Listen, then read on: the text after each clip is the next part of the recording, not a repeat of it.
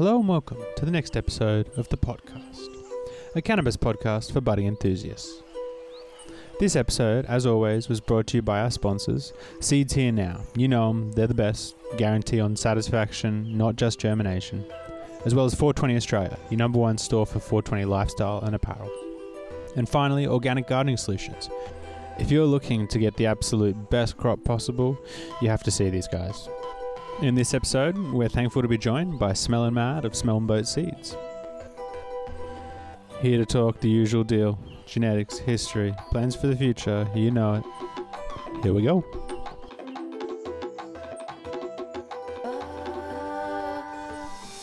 Alrighty, so a big welcome and thank you for Smellin' Mad for coming on the show. Thanks so much for joining us. How you doing? Good, Bubba. How are you? I'm doing good. First question I wanted to ask, a little deviant from the normal first question. We almost got into it a second ago, but I want you to tell me now. What are you smoking on at the moment? Uh, lots of rainbow. Just lots and lots of rainbow. I had some rainbow hybrids as well, but nothing really beats rainbow, so I just don't get tired of her, or haven't yet. So you just smoking the pure? Yeah, the Rainbow SSOG.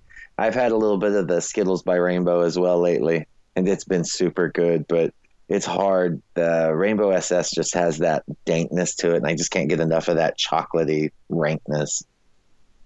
All right. Well, I mean, we've got a plethora of questions to ask on that, but we'll put that aside for the moment. Jump back to the start. What was, in fact, your first experience with cannabis? Oh, I was born into it. Like my first memory in life was uh, being on the boat. I was, I couldn't have been more than like two or three, and my, I was up on the lake with my uncle, and everywhere we went with my dad and my uncle, it smelled like skunk. So I really didn't know why. We always smelled skunks, always smelled skunks, and then as I got older and realized it was the cannabis that always made it smell like skunk, that you know, it was kind of a just like a, a part of life with with me growing up. I was just always around cannabis. And so I got this kind of theory that the cannabis you're exposed to when you're early on can often be some of the stuff which is kind of the most impacting on you. Do you find that to be the case? I mean, if we look at your work, the, you know, there doesn't seem to be any apparent skunky stuff in it. Was it just a memory or is it kind of imprinted on you in the way I described?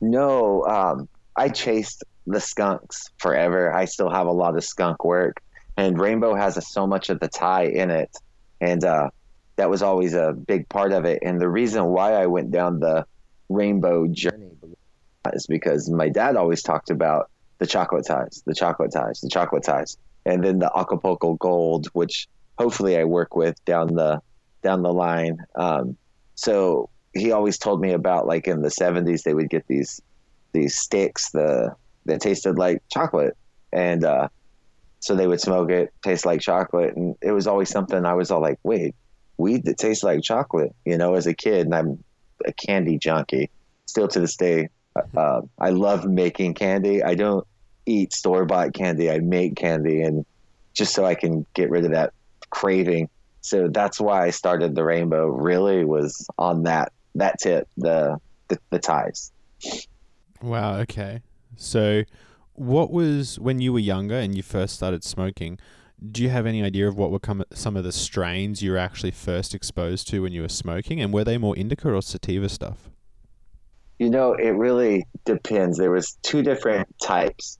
Um, one during the harvests in Humboldt, all the outdoor that was going around. Um, most of it was just called like green bud or kind but we did get things like Northern Lights, and we did get a lot of Calio.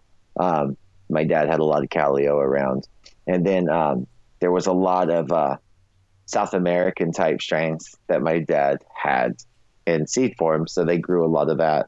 Um, but believe it or not, a lot of the stuff in the because we had dry seasons around here where the outdoor growers were out of cannabis, so we had a lot of commercial flower coming up from Mexico, and um, so we smoked a lot of commercial flower. To me, a lot of it was a lot of it was the orange influences. So it was what now we know as you know Calio or those kind of strains. There was so much of this lime green, smelled like straight orange trees, and um, that was truly one of my favorites and that's why you'll see in a lot of my other early work there was a lot of orange influences in there because it reminded me of you know 13 14 year olds pulling apart these bricks and smelling that orange juice just hitting you in the face. That's really interesting because uh, this possibly the first time we've ever heard someone express the sentiment that you know they they had some really nice kind of brickweed sent in essentially um, the interesting thing about Calio is I was chatting about this the other day to Adam Dunn. It's it's one of those ones which is really the the defining example of like how things come in waves of popularity. You know, like it used to be big, it fell off a bit. Then we had the Tangie resurgence. I don't know if you'd say it's fallen off, but you know, it's it's not at the peak anymore. Do you foresee it coming back soon? And more importantly, as you alluded, do you think that those orange vibes do trace directly back to like the Mexican land races specifically? I personally, I'm going to start with the last part first. I personally think that it does come from from the Mexican strains. I was importing tons of kilos of cannabis in the 70s and 80s, and so much of it was orange smelling, flavoring cannabis. Um, he told me tons of stories about it, and eh, so like California and Mexico were together. You know, it's just it's one thing. So if it was grown in Mexico, it's grown in California and that's where my belief would lie with the orange is that it was coming up from Cal- uh, Mexico and you know compressed commercial and the seeds were very few in these bricks.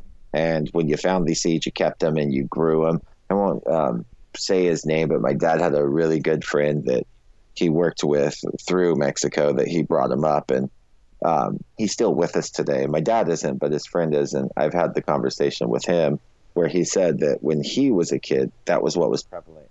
The area of Mexico was the orange cannabis strains. It was everything smelled orange. Um, the second part, which was the first part, do I believe it'll come back? You know, I feel when I open a jar of the orange flower and I get that nice zesty orange in the morning, it helps wake me up in the morning. You know, it helps get me going like a cup of coffee. Just the terpene profile of it the way it activates my brain. So for me, it'll never go away. I'll always grow something with that orange profile. I'll always have something just for my own personal use. Um, I think there's a lot of the guys like that as well who remember it from the 80s and the 90s or even further back. So they'll always have it around. Um, if it gets to the trendy area again, I think so many people worked with Tangie and so many people crossed with Tangie and grew Tangie, and that's all you heard was Tangie and orange cookies, this and orange that. I think a lot of the younger guys are burnt out on it, so it'll be a while before it hits to where it was five, six years ago. Yeah, that's a that's a really good way to express it. I kind of think I'm definitely in agreement with you on that one. The interesting thing that the the kind of Tangie wave did bring to the forefront, I think, is the idea of terps and maybe kind of the more underlying argument of possibly terps being more important than potency. I mean, for me, Tangie was one of those ones where it often, both from me and from people I know, cop criticism in regards to the potency, but you know, it got compliments in regards to the terpenes. So, like, do you feel that's kind of a representative of the scene and the way breeding is occurring in general at the moment? Yeah, it's kind of funny. Like, what was it four or five years ago everything even more recently but i'm going to say that time where people were showing off these huge numbers and their what they were bre- what they were being tested at and all these massive 30% 32% well somebody was always one up and somebody. Started more breeders using profile the terpene profile and not just like oh look it's fruity it's orange but like i mean or it's grapey or like purple punch, for instance. I mean, how many people are working with purple punch right now? And everybody has the same chief complaint. It doesn't get you there. It doesn't have that punch that it should just be called purple or they, they talk down about it. But the flavor of it is so good. It really is. And how long have people been smoking cigars just to have the flavor? They don't inhale a cigar, they just smoke it just to taste it. And um, so I always think that we will have that. I always think that now that people really have isolated terpenes in the certain concentrates and oils and things like that, now I think it's going to get grow even further because of that. Like, so let's say you can isolate the the orange from this strain, but you can add it to this concentrate to make this type of sauce. That's where so many people are going. Um, you go walk around the shows. How many shows do you go to now, or tables do you go to, or booths where you see like amazing flower? They're not as often where you see concentrate everywhere and that terpene profile is what's selling those concentrates. So I do, I, I, really do think that the terpenes, the smells, the flavors, and the taste will. That's where most breeders are at right now. Yeah. So, last little question I wanted to ask about the orange slash, how should I say, tangy terpenes for the moment. There's been some rumors that the uh, Tangie may not be the genetics that it says it is. Have you heard anything about that? Would you shed any light? I've heard a ton of people say. Um, I truly don't know what they claim that Tangie is. I, I, don't. I it wasn't something I was super fired up about. Um, I always had Calio. I, have had Calio since one of my first moms. Um, so when the Tangie came out and people were smelling it and showing it and saying, "Hey, check this out," I was all, "Oh, that's kind of like what I've been growing for all these years." So I love that strain. Like I love it. And they were like, "Well, it's called Tangie," and I'm all, "Well, Tangie. That's confusing to me. Like, what is Tangie?" Um, I believe they say it's like a skunk, an orange skunk, something like that. Um, yeah. But cross to Calio. Okay, so they say it's a skunk cross to Calio. Is is that what it is? Yeah. Okay. So I could imagine it being a Calio cross. My only thing with it is is it has a chemically orange. Now I know Calio. I can I can smell Calio. I can taste Calio. I can, I can do all that. Now could a skunk change that in the in the gene pool? Sure, sure it could. But to me, like there was uh what's his name? The breeder who did the Agent Orange. So Sub. I pers- there you go. I personally think that the Tangie would be more of the Agent Orange style of terpenes because I've smelled that as well. And of course, they're all going to come from the same gene pool, but I don't know. To me, the Tangie has more of that chemical orange, where Calio has a more of a sweet, mundane, orange, juicy smell. Yeah. Okay. Interesting. So, jumping back to kind of the earlier days, what was it that initially inspired you to breed? Was it something that happened, or was it uh, another breeder? what what got the ball rolling for you? I wanted to make strains for me. Honestly, um, when I started, I've been doing it. When was one of my first projects? My first, some of my first projects, I was trying to recreate uh, big Korean skunk, things like that. Um, the old Asian lines so I was getting a bunch of those kind of lines and I was working with them and um, stuff. So I was trying to make the old like 70s style in seed form, you know, so I could enjoy it with my dad and stuff like that. And um, I was growing a ton of like Mexican seeds in the early 90s and things like that for him. And he'd be able to come over to the house and like see my little, I wouldn't even call them little bushes, my monster, like 10 foot wide bushes and things and be able to pick flowers off because he'd literally come over, chop them off fresh, take them home, and try and cure them himself because I just didn't do it right. so our styles are different. I le- I leave leaves on, so everything gets chopped with all the leaves on. It gets trimmed later. He trimmed everything off when it was still wet and hung it that way, but that's beyond the point. So that was really what it was is that I liked cannabis and I didn't want to try to buy a clone from somebody so they knew I was growing, you know, because it wasn't always legal to grow. These giant grows I was doing were not medical grows. These were in the middle of manzanita trees in buckets or on the side of mountains where I was falling in with rattlesnakes and climbing up on my gut and trying to find water to take up to these mountains and so that was really the reason why I started to do the breeding was because I wanted to create stuff where nobody else knew I was still growing. I wanted to have my own seeds and be sufficient on my own merit and not try to find clones because there were clones at the time. Um, they just weren't amazing. Going back, I wish I still had some of those clones. I mean, I remember when Romulan first came around and I passed on it and I still kick myself in the ass every day for passing on that cut. Yeah, Romulan's one of the interesting ones. It's almost had a resurgence in popularity. The thing which I find most interesting about Romulan is, as far as I can tell, seems to be the oldest clone that there is, so to speak. Like, it's popped in 69, as far as we can tell. Um, have you heard of anything older than that? Seems like it might be the one. I'm confused on Romulan because I was under the impression it was named after the Star Trek generation, the Romulans. So when people tell me that it was created that long ago and named after Star Trek, it blows my mind. So that part always confuses me. Um, but yeah, I don't really think a lot of the old breeders were naming stuff. Like I had an issue even naming stuff, like where it would just be all I never put a name on it. Um, so I think that's why it's harder to date the cannabis because there wasn't a name. Things weren't passed freely. Everything was kept under lock and key. Um, so dating things is truly, truly hard.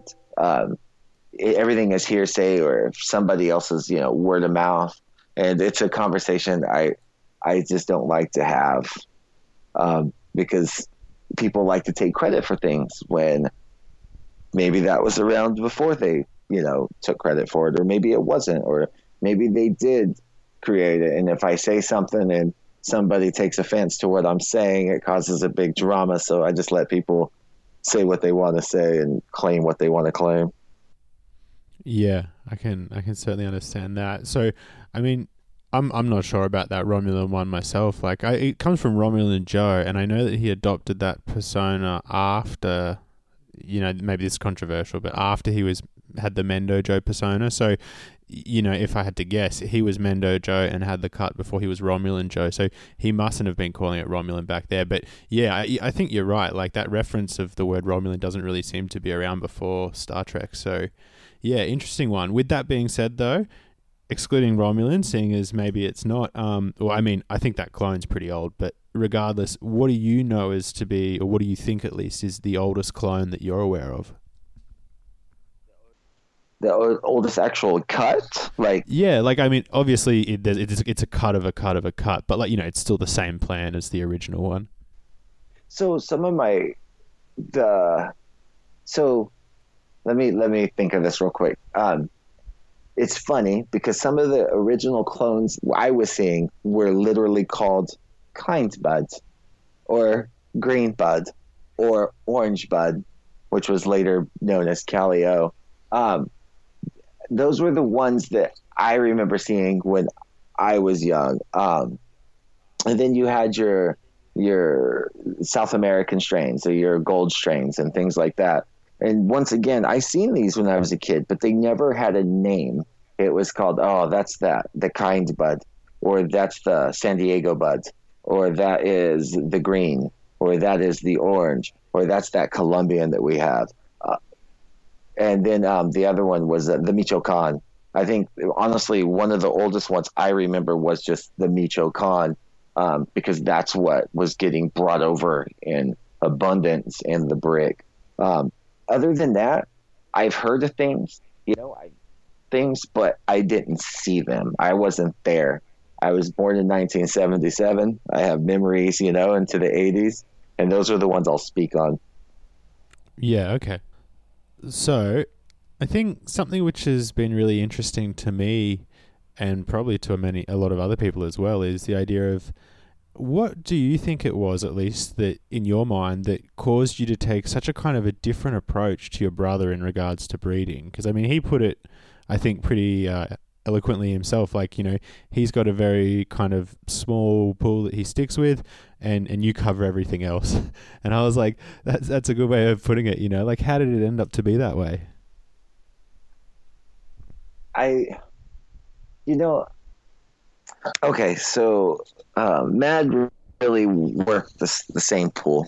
He was really dedicated to uh, Urkel and the lavender and the SCDC. Those were his babies, and he works them still to this day. And I'm actually happy that he, he's adding a little bit of my work to the pool um, because my my work is solid, his work's amazing, and I think they'll play really, really well together. Um, I think a lot of my difference with it was was that I didn't want to just do the same thing. Um, I had a lot of different versions of plants at my disposal. Like he had um, his purples. I was really working the like the Michoacan at the time, or these Thais at the time, or Calio. Those were the ones. But also, I was all over the world. Um, I was traveling everywhere. Um, I was working tons, tons, tons in the outdoors. And I was seeing a lot more of what I could push plants to yield um, for, uh, you know, reasons. Lots of flower, bigger yields, bigger plants, those kinds of things for outdoor growing was really, really what I was looking for. Um, plus, I would read for myself what I liked, what I um, I really liked the Thais. Um, the chocolate cherry, like I was saying, was way too strong for me. Uh, if I worked it, settled it down a little bit, and I could make it very beneficial for me. I just take away that peak of the high, but keep all the parts that made you smile and made you, happy. And um, so I think we just really had different visions on what we wanted to do. I think he really, really wanted to isolate and really, really wanted to make this perfect purple line, which he's made a ton of them. And I wanted to spread out, make a bunch of different stuff, and see what I like the most and uh, things along that nature.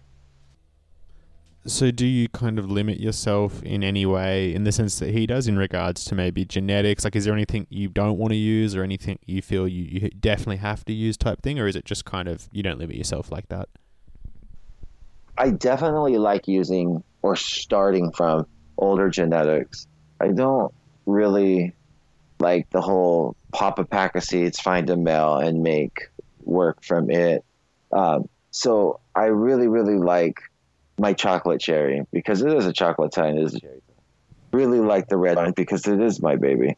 I really like the rainbow because I've worked all these lines to get there. So I am going to start isolating myself for a while, pushing the rainbow line, pushing the red vine line, and bringing the chocolate cherry back.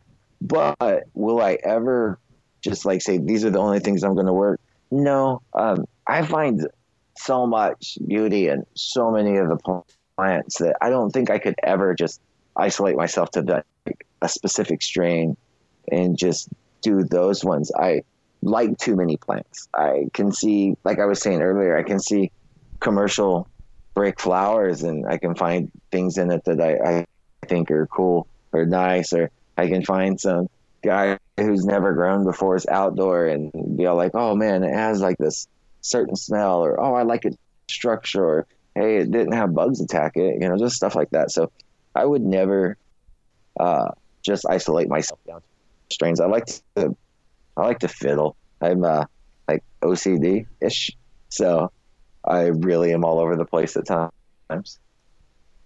So the chocolate Thai, uh, sorry, the what was it? The uh, cherry chocolate Thai that's come up a few times so far. Do you want to give us the backstory on it? Like, uh, what is it? I think it's pretty interesting. Um, it's the Revs cherry Thai. Um, I absolutely loved it. There's tons of information out there on the the Revs cherry Thai, and it was a chocolate Thai female that I, I came across that I just had to do something with. It was the only plant that I had personally seen that tasted like milk chocolate. Like it truly tasted like chocolate, not like hints of chocolate. It tasted like actual chocolate. Um, so when I had it, and then I had uh, Rev's cherry Thai, which he just sent me a sent us a ton more beans of, so I can further the work with it. Um, it just worked so well together, and it's like Thai on Thai on Thai. So I had to. I it was like something I had to do to bring myself like a Thai to work, Thai seeds to pop, and to go through to find these perfect Thai strains. So, what was the process of creating Rainbow like? For people who aren't aware, the lineage is it's that uh, Thai you just mentioned crossed to the OGKB, and then you got that hybrid and crossed that to the TK. How did this whole process take place? You know, was it over a few years? Was each step just obvious? Like, you know, explain the genesis of it for us. Okay, I started the chocolate cherry. Uh, it was before my daughter was born. My time my time frames are never great, so we'll say between she'll be eight now, so it's over eight years ago. And uh, so that's when I started with the chocolate cherry.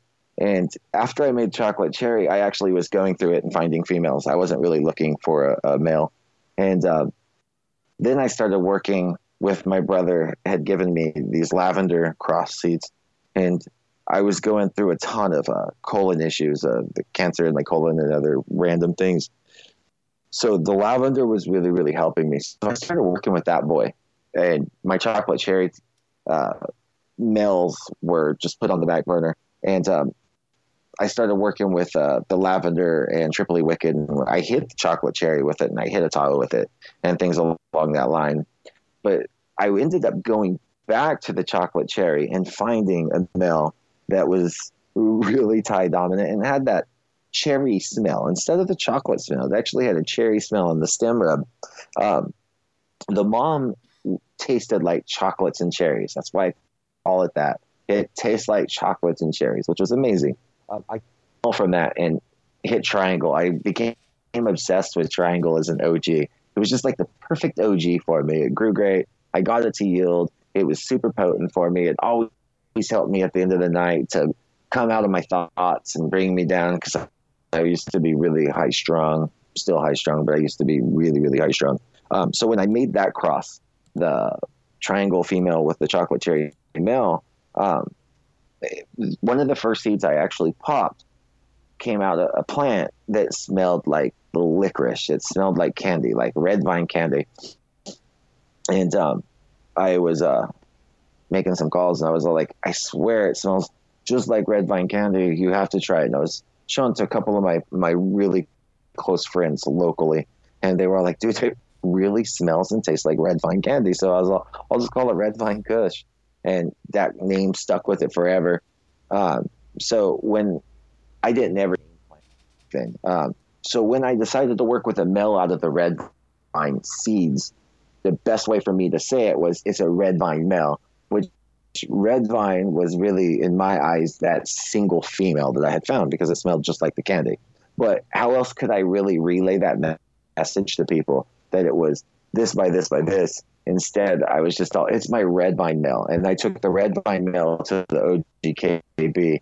And the very first seed I popped was what ended up becoming known as Rainbow SSOG because my daughter named it. And she was huge in My Little Ponies and that's how all that whole thing snowballed into it.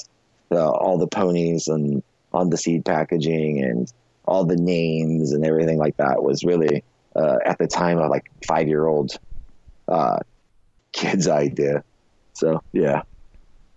Yeah, awesome. You banged out a few answers for me there. I was going to ask for the people wondering why all your strains are named after My Little Pony.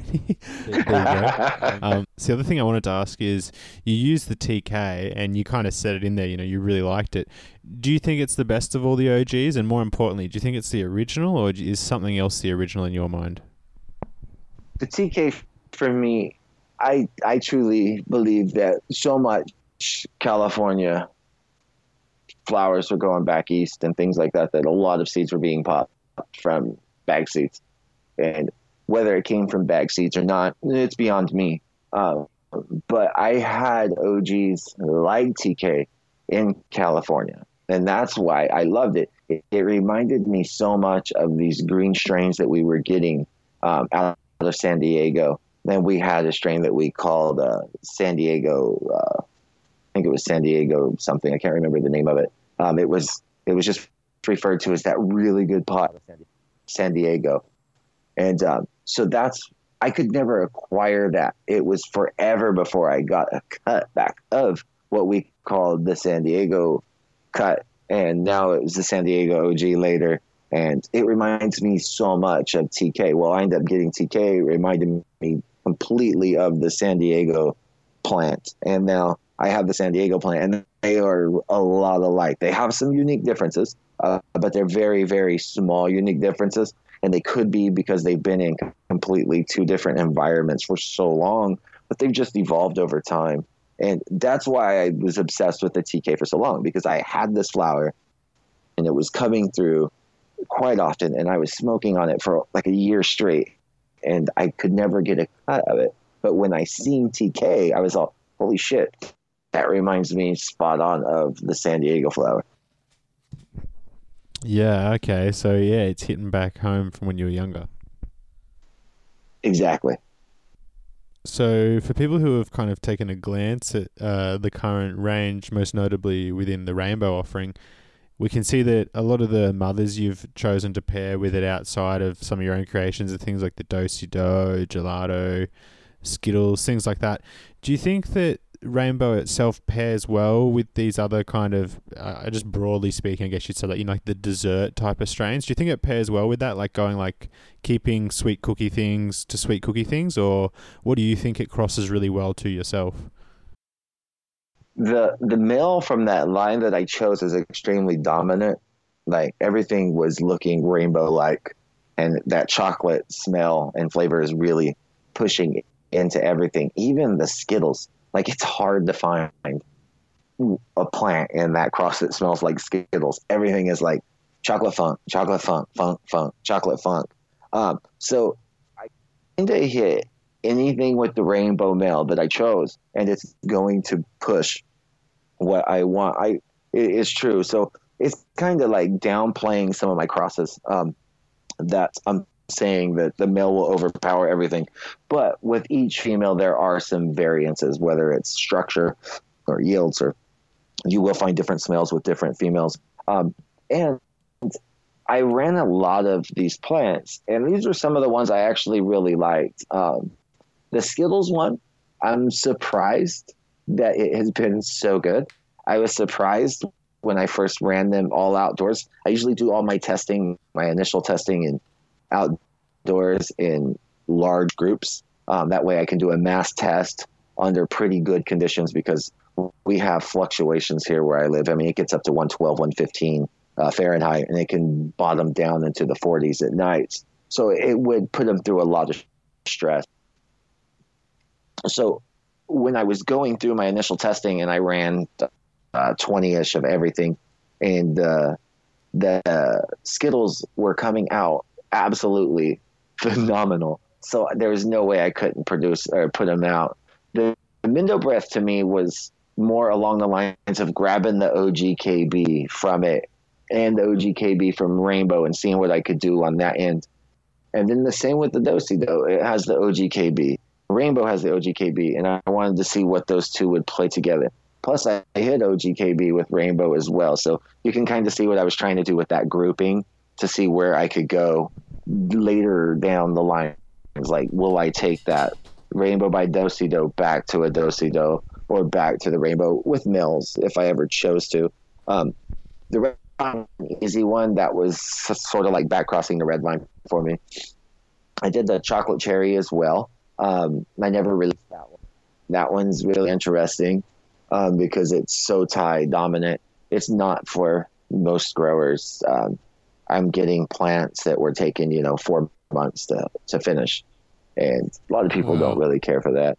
Yeah. Um, and then I did some with the, with the, the gold strain, the Acapulco gold. I, I can't release that one because the person who gave me that cut asked me not to release it. And that's, I won't. And I did a Panama, uh, cross with it that I won't release because once again, the same person who gave me the, the gold cut asked me, told me I could work with it, but asked me not to release them um, because that's they're his babies, and he's an older guy, and he he'll pass them on to me when he's ready uh, to do what I what I really would like to do and let people have some real old school genetics. Um, but yeah, I just think a lot of those crosses really were that that's what the market was hungry for. They like those plants, they like the gelatos, and they like the cookies, and those things. But so I wanted to give people what they wanted, but I wanted to do it with the rainbow because the rainbow really is a unique plant and it kind of overtakes everything. So you can still have your name with the gelato, but it'll have my my footprint, my stamp on there with the rainbow pushing it to a different level.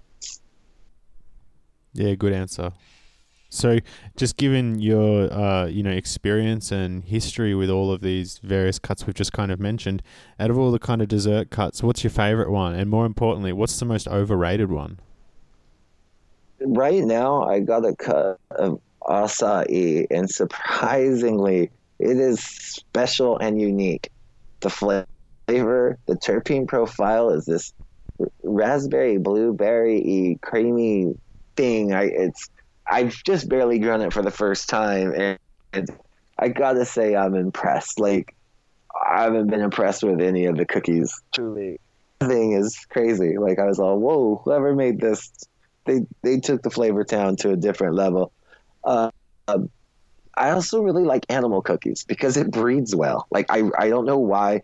My uncle, I have an uncle who's on hospice right now, and I would grow animal cookies a lot. And it's my dad's brother, and um, I would grow animal cookies specifically for him. He called them animal crackers, and he would send my aunt over to the house and be all. He called me Bubba. That's why I use Bubba all the time. I've been called Bubba my whole life from him. And he would tell me, ask Bubba if he got any more of those Girl Scout animal crackers, like the animal crackers, the cookies. The, he would just stumble on the words, what the name was. It was something new every time. So he called it these names something different every time, but he absolutely loved it. Out of every strain I grew, he never, he hasn't got to smoke rainbow because he's been sick for a few years. Um, and um, he's had some of the rainbow concentrates, the rainbow, and I make a lot of rosin and I turn it into coconut oil so I can give it to him that way. Um, but for all the plants that I he had, like something about the animal cookies was crazy for him that he loves. So that one's really special to me the past few years. Now, the one that's the most overrated, um, now there, there's so many gelato cuts um, floating around, and I went through probably seven or eight that were terrible. That were, I mean, I don't even know why people would have grown them and then mothered them and then kept them in clone form uh, to pass them out. They were, they weren't, they shouldn't have never even been kept or grown. Um, so those ones were pretty brutal. Some of the gelatos were just pretty brutal. The one I found at least looks like OGKB, so it doesn't have the gelato nose that everyone talks about. But I would say that would probably be the one that's not the best. Uh, what was the name of the the first strain you said, the raspberry and blueberry one? Oh, acai. Oh, okay. No, we we did get the name. I just was like, what the fuck was that? what is he speaking? yeah, I, I, thought the audio cut out. I was like, he, he said something, but all I heard was like A and E or something. I, I might be pronouncing this wrong. It's A C A I, and it I I realize that it's a berry from um, I want to say like the South America. Um, I know they have it drink flavored. I think they're acai, acai, something along yeah. those lines. Yeah, I've heard of that one. My bad. There we go. Okay. Cool. Okay. That yeah, I think I may have even seen a photo or two or just something along those lines on Instagram of that one. It seems like that's uh might those guys from compound genetics or whatever might be playing with that, I think. Who knows? Pinkie Pie is collab between you and Matt, which I thought kind of flew under the radar a bit as far as I could tell. I don't know. Um, but what was interesting was that it's it's kind of like it's the cookie berry diesel crossed to the rainbow. Obviously, probably going to be really good. But the question for me was, do you plan to do any more collabs? Yeah, we, we do. I met up with him today. Um, he's a, he's an amazing guy. But I met up with him today. And we talked a ton, a ton, a ton, a ton about what we're doing. Um, we are doing this whole. This wouldn't be considered like what most people would consider a collab, but we're working this huge bubblegum line thing right now. Um, and we're trying to really, really isolate those terpenes to make sure the seeds taste like it. So, like, if you get a pack of the bubblegum seeds, you're going to get pink bubblegum, not, oh, it tastes sweet. But that's that's not really a, a collab per se. Um, I'm getting his uh, Riot Berry OG, and we're we're doing it with uh, Rainbow, and that one's going to be really rad. And then he did some work with chocolate, and um, so we're going to do my chocolate uh, chocolate rainbow male with uh, his chocolate females. But then he gave me his chocolate Thai male, and we're going to take that to my chocolate super chocolate rainbow female. Um, so those are some of the collabs that we spoke of today, and we have a few other things that. Uh, it was funny when we were talking. He was like, you know, let's try not to say these out to people yet, um, for for reasons that, that he has. And I was all, I, you know, so I, I was, I'm good with that. Yeah. Okay. um, so I guess you know it's interesting. A lot of our fans they love the polarizing nature of Matt. How did you first meet him, and how did you kind of? I think you even said it to me in person. You kind of attribute a bit of the success of Rainbow to in terms of like Matt helping you to kind of um, how should we say, like promote it to the public a bit more? Because there's a lot of stuff which goes under the radar because you know the public just don't know about it. How did how did you meet Matt, and how that all come about? It, it's actually funny. I have a friend over in uh, San Luis, and he had Matt's 26 cookies cut. It like said 28 or 26. I forget this every damn time. Um, but anyways, he had this cut of Matt's, and he was look he was looking to reacquire his his cookies cut, and a friend of mine had it. So I had reached out to Matt and told him, "Hey, my buddy has that cookies that you were looking for. He told me he was going to get it to you. I'm going to be heading down your way if you want to meet up." Well, he ended up getting it back before that, um, but we just started to conversate, text message, you know, and then pretty much we talked started talking every day. And then we started talking about genetics. And then i would show him this vast array of crazy shit i've made over the years. And he showed me all the shit he'd been making over the years. And he'd be like hey how come you don't sell seeds you have amazing skill you have amazing growing skill how come you don't sell seeds and i was like i just i don't like it's never been something i wanted to do i made these for myself i made these to find things for me and he's but people it wasn't really about money, and I'll, I'll explain this in a second. It was never about money for Matt. He was all people would want to see these. People wanted, people would love to see this. People want to see your work. And he after he went over two years. You can ask him. He asked me for over two years to sell seats, and and I finally agreed with the rainbow. The rainbow was so special. I was all like, dude. I just remember telling him one day, I was like, man, I really think that maybe we should put it out there people are getting to smoke it and they're all this is like 1990s on you know on big big big things like it's all this reminds me of something this is so nostalgic for me it's like they couldn't put their finger on it so that was the what i was hearing so i talked to him he he, he talked me into it he's all like let me put these let me sell these seats for you and let me help you with this and that. I was okay. And he was all, I don't want any money. He didn't want a dollar. He didn't take a dollar. Nothing. He was all, I'll put him on my website. We'll put him up. I'm going to talk about it because I gave him and they helped him so much and they helped his uh his significant others so much with their anxieties and their their their feelings that they were having and she um, will have some medical issues and they they helped her with those things. And that's why I was like, I made this for myself because of my own health issues. So that's really how our friendship started. It was over talking about genetics and a cookies clone that he was trying to reacquire. That's truly it. That's an awesome story. So, something you just touched on, which I'd love to delve more into, is kind of the aspect of medicinal value within breeding? Is this something which to you is just like it's kind of cool if it's there, but it's not a specific goal, or are you always kind of medically minded in that regard? As far as a breeder, I'm always going to breed for myself first in my real passion projects. They really are pushing the medical parts. I remember being on, I didn't go to forums uh, Matt was always trying to get me to go on forums, and I was like, man, I'm always out in the field. I don't really have time for the forums. I'm always growing. I'm always growing. I'd go on there a few times and I would explain to people about how this strain helped with this, or I couldn't live without this strain, and people would think it was some sort of joke. They're all, "Oh yeah, was it miracle weed?" And I was like, "Oh, you called it weed, so you probably don't really love the plant like I do." Um, so I would push that medical benefit as far as I possibly can, and it goes back to the the chocolate cherry making me feel like I was on the mushrooms. Yeah, I didn't like that feeling, but I could feel the other parts of it and how important they would be to help relax my body and help calm me. And I get a lot of pain sometimes, and I need things that are extremely strong.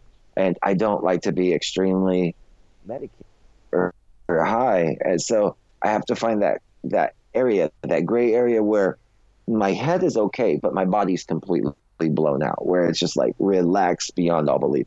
So yes, the, the medical part is priority A one for me, but I love breeding now. I love making crosses with genetics uh, for other people as well. So if there's some strains that I really want to work with, whether they have any kind of benefit or not, I would work with them if I felt like these two plants together would make magic. Uh, so I would still work with things regardless of whether they're medical or not. But I personally, for my own breeding, I want them to have certain aspects. So recently we saw the uh, Rainbow SSOGs F2s go to auction. Obviously, kind of one of your hallmark strains at this point. You got to be pretty stoked that you know cracked like the 2K mark because you know I mean the proof's in the pudding, right? The demand's there. How do you feel though about the fact that in some ways you, it could be the next starfighter? You know, like do you? How would you feel if someone starts a company off that pack type of thing? I there was a, a, battle. It was a battle that I had before I even released the F2. Um, it was a battle I had on all my crosses. Like, well, what if somebody took my work? And what if somebody made this? Or what if they made that?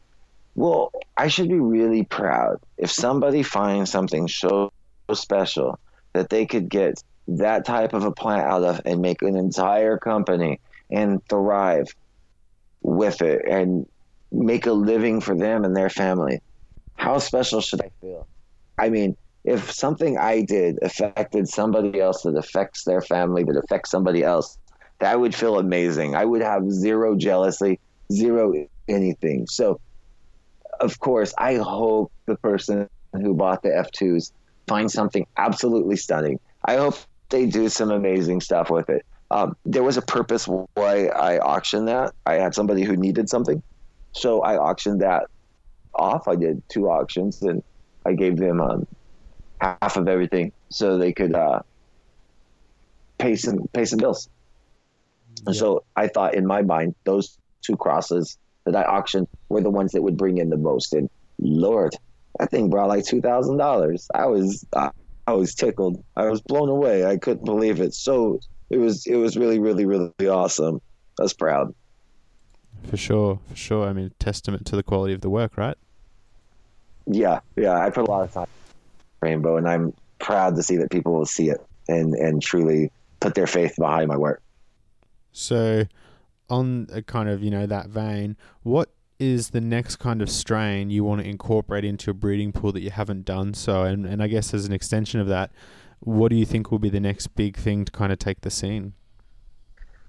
So the my next work is uh, I'm doing rainbow again, but I'm going I'm going to go into a little different direction with it. Um, I'm going to isolate the chocolate phenols and the chocolate male, and I'm going to push the chocolate terpenes into seed form in rainbow F2 chocolate phenol with the with the male. So I'm going to make some F2s of that rainbow line that's super chocolate and then I'm gonna do the F3 with the with the the original rainbow, and then um some more back crossing. So that's where I'm headed right now on my little personal project that's that's building. Um, I don't know the scene where it's gonna go. I keep thinking that we're gonna leave the cookie uh, and um, that people will stop working with it and there will be something else. But I think how deep that plant got into modern genetics I don't know if we could ever truly get away from it. Everything has that that look to it now, and everything has either a cookie name or a dessert name or something along those lines. So it'd be like erasing our modern history. It just, I don't think it's going to happen. Um, I'm hoping that guys start resetting, start looking at it different, and it comes down to the breeders to start working with some old hazes and trying to find some old skunks and, and not the lies. Don't like say that you're working with a haze or a skunk and have it be some weird indica looking like really, really do your work, pop seeds, find that special plant and, and go from there and work it because it would be nice to have that old school feel again, but you know, you can put a modern twist on it and everything like that. But I'm hoping, I'm seeing it so much right now. Uh, guys claiming that they're, you know, using a 1960s skunk or uh, these all these hazes, uh, uh, Colombian blacks and things along that line, and it's hard for me to believe. Um, because I haven't seen those strains in a very, very long time, and I've never seen a skunk from the '60s. Um, but I'm hoping that there are some of those treasure troves to still be opened, and people can still come out.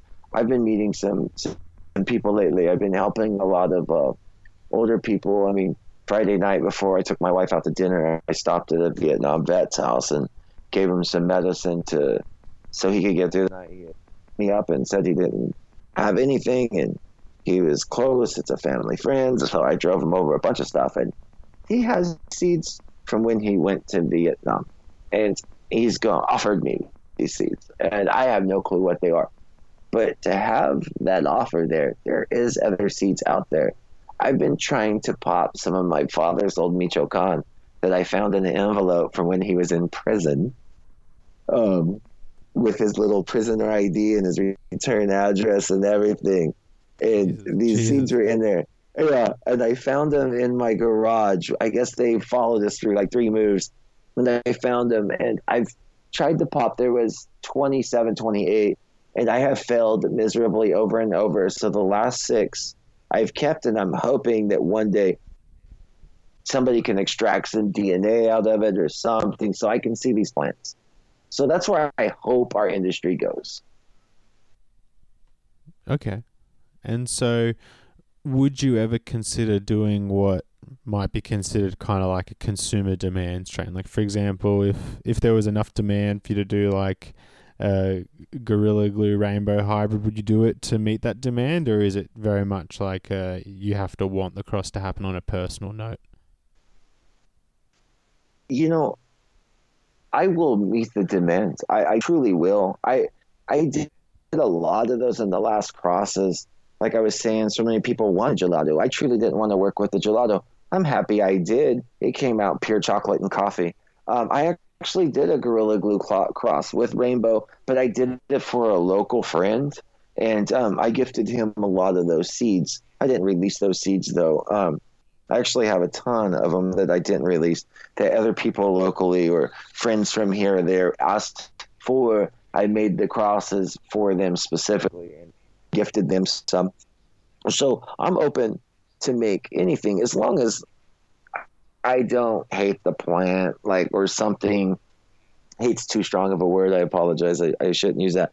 As long as I don't dislike the plant, or as long as the plant doesn't have some sort of reputation, or as long as a plant doesn't have like don't share this plant with anybody and don't do this with the plant and those kinds of plants I I try to steer clear from because I don't want to rub anybody wrong by working with something that I shouldn't have worked with or things along that nature. But I am willing to work with anything I see that I find has potential or specialness or a unique a uniqueness.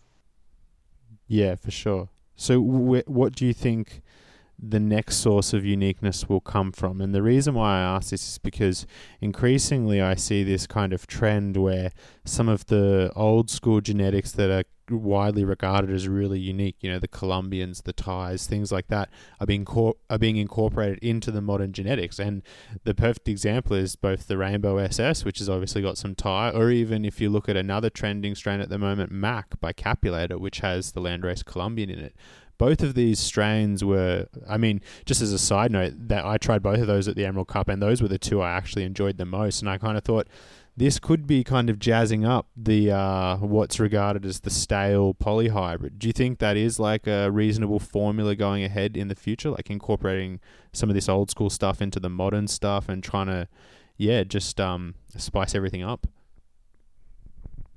Um, I believe Capulator had corrected himself and said the Mac doesn't have Colombian in it. Oh, bum bum bum. It's an alien orange cookie cross. Um, but what I was alluding to what I was saying earlier, um, I think we're going to start seeing this more. I, we're going to start seeing this come out more where guys are finding the older strains and putting them with the newer strains and kind of resetting the plant. You still get some of the before it was watered down effects, but some of the look and of the new stuff.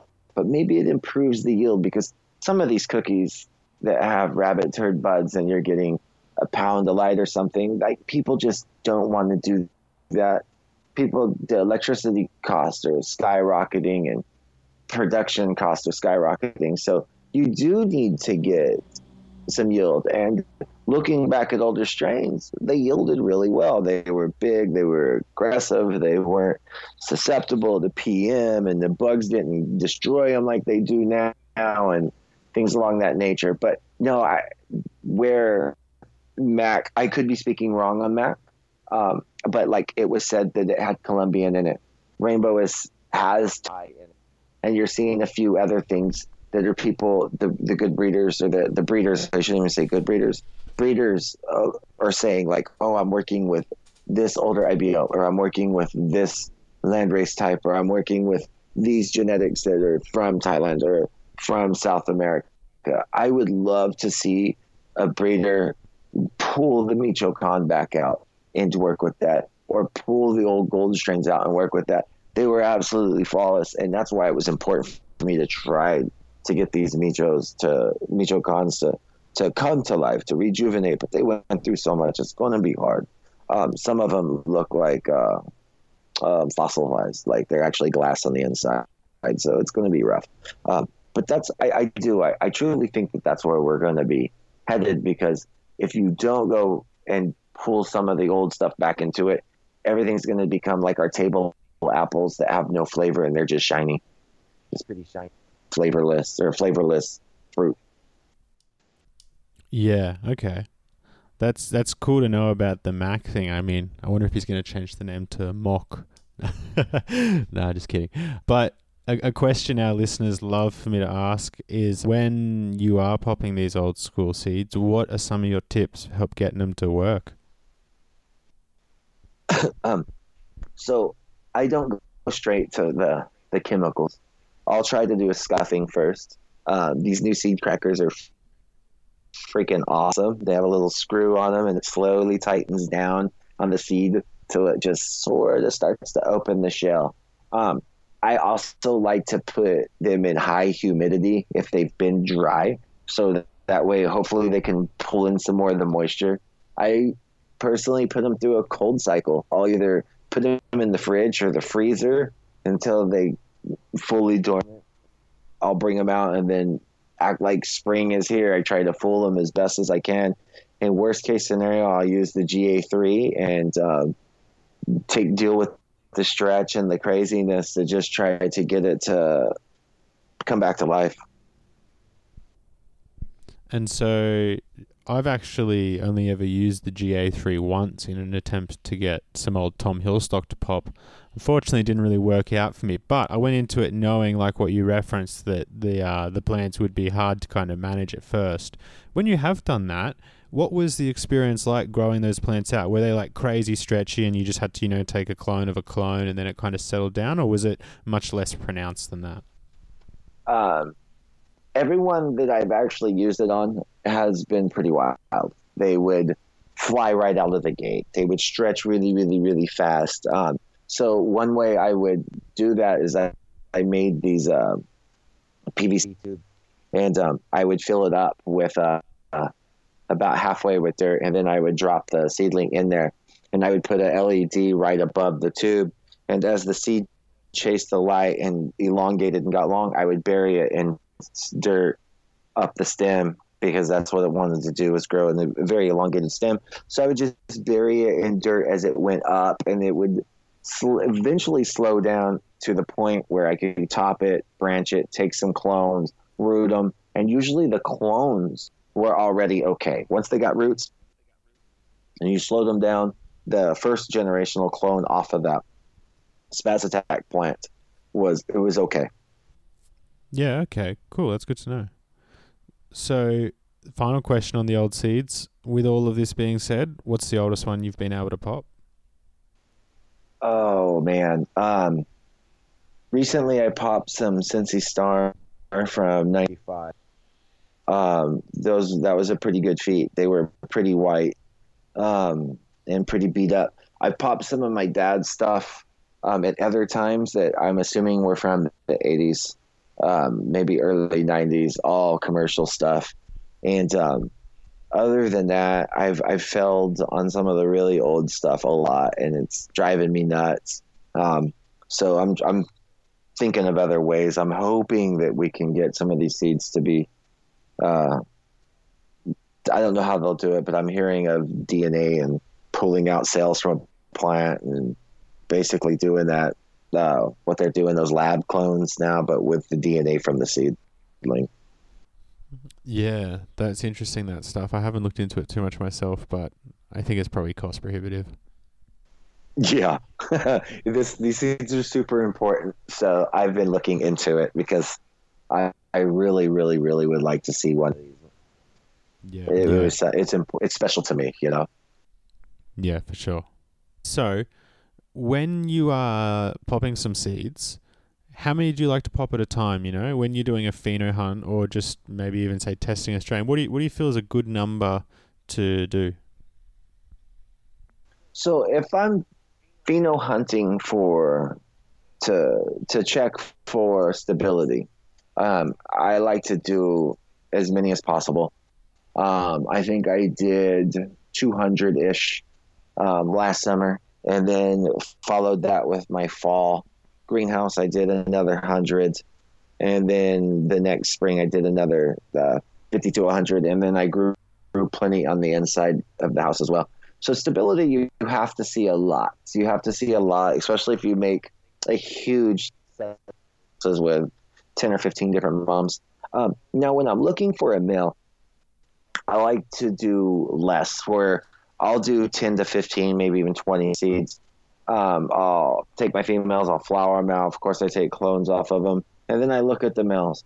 And if I don't see anything I like, I'll pop more. If I see one that I like, I'll keep them to the side and I'll pop a, another set of the 10, 15, or 20. And I'll find another male from those if I like them.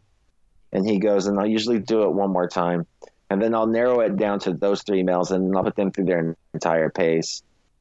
Um, and see which one I like as it goes Yeah, awesome. at a time. I don't like this. Yeah, I don't like to see a ton because by the time I've looked at them all, I'm getting irritated, or I feel that maybe I'm looking too fast, or I'm grinding through it. So I want to see a small scale, pick the best, small scale, pick the best, small scale, pick the best, and then isolate those three that I'm looking for to find that single plant. Yeah, okay. So, in regards to the male selection, you know, you just went over a fair bit of it. What are some of the things you like to do to help you select males? Uh, this is a big one we get asked a lot, but you know, I think to be honest, we've we've had enough guests talk about just you know generic like stem rubs and stuff. So maybe let's make it a little more interesting. Do you like to put your males through the ringer, give them like a good stress test, and if so, what do you do? Yeah, the first thing I won't use male that flowers on. Um, I have males that are over ten years old, and uh, that constantly I keep almost every male I've ever used.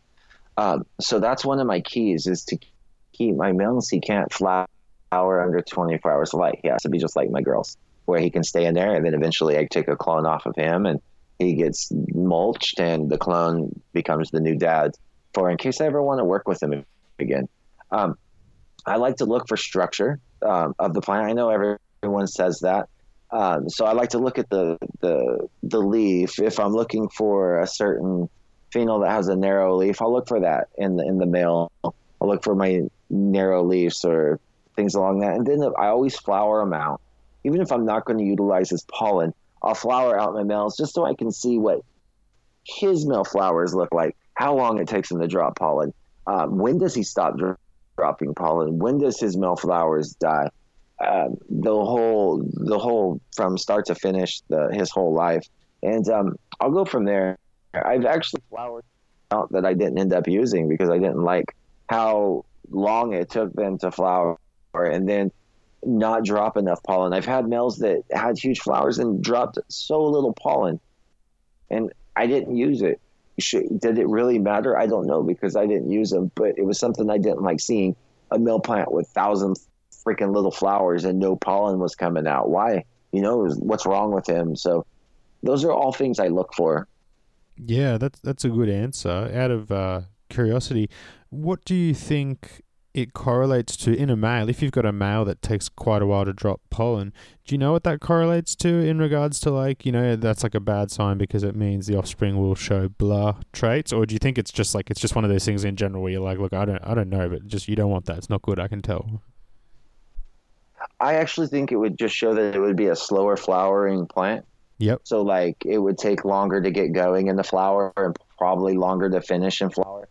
To keep my plants in that, unless I'm working my sativa lines, if I'm working my hybrids, I like to keep them in the 60 to 70 um, day frame. Um, a lot of people don't want to work a hybrid, you know, three months and things like that. So, but that's one thing I, I do notice that I like a plant to come out of the gate, show me what she's going to do, uh, not be finicky throughout, and all those kind of things. So if I notice that the the mom isn't finicky at the beginning of her flower, she goes through her stage fast. She gets to her her flowering stage quickly, and she goes from start to finish without a lot of issues. I can kind of see it from the male. I feed my males the same as well when they're going through flower. I feed them my flowering routine, and if he doesn't like it and he he is doesn't like the food and he shows burnt tips, or if he takes a lot longer to progress or things like that, it's just it's not a perfect plant for in my eyes.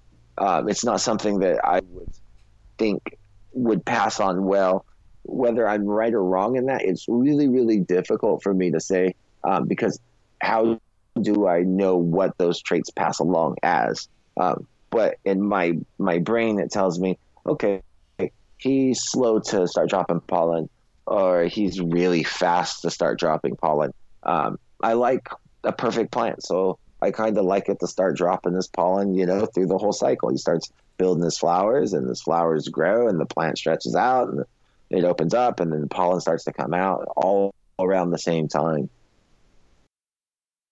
So, along that same kind of school of thought, what do you think about the distinction? Because this is a one I wanted to ask. What do you think about the distinction? Because you referenced the you, you don't want the male to flower under 24 hour lights. Totally agree. What about though if it gets extremely root bound? Because I've noticed sometimes males will flower because they're root bound. Others they'll just do it under 24 hour light regardless. And I thought, do you want to actually do you want to make the distinction or not? Because maybe what I what I'm kind of getting at is maybe a plant that flowers because it's root bound is not as detrimental as say one that flowers because it's under 24/7. Would you agree with that or do you think like nah no matter what the reasoning is if it's flowering under 24/7 in a mother room like I'm not really interested. No, no, I uh if I didn't do my job and I let him get root bound or cause that stress and he started flowering, that's on me. Um it's like I I can look past it and if I can get him um his normal routine is to be in my bucket or his bag and he grows under there perfectly and things along that nature and doesn't flower and goes along. But then this one certain time he got root bound and, and flowered and dropped pollen. I can kind of overlook that. Um, I will say this though, the rainbow male, he's almost died like four times. This I have clones of it, so um, I'm just saying this so I have healthy clones at all times of him.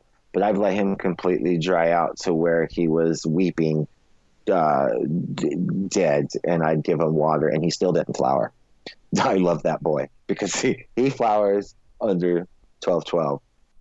Uh, so there is boy plants that won't flower under stress. There's boy plants that will flower under stress, but not in normal conditions. And then there's boy plants that just like dropping pollen no matter what. But if you stress a plant enough, you can cause adverse reactions, and you got to kind of look past it. I in certain situations if you really like that male.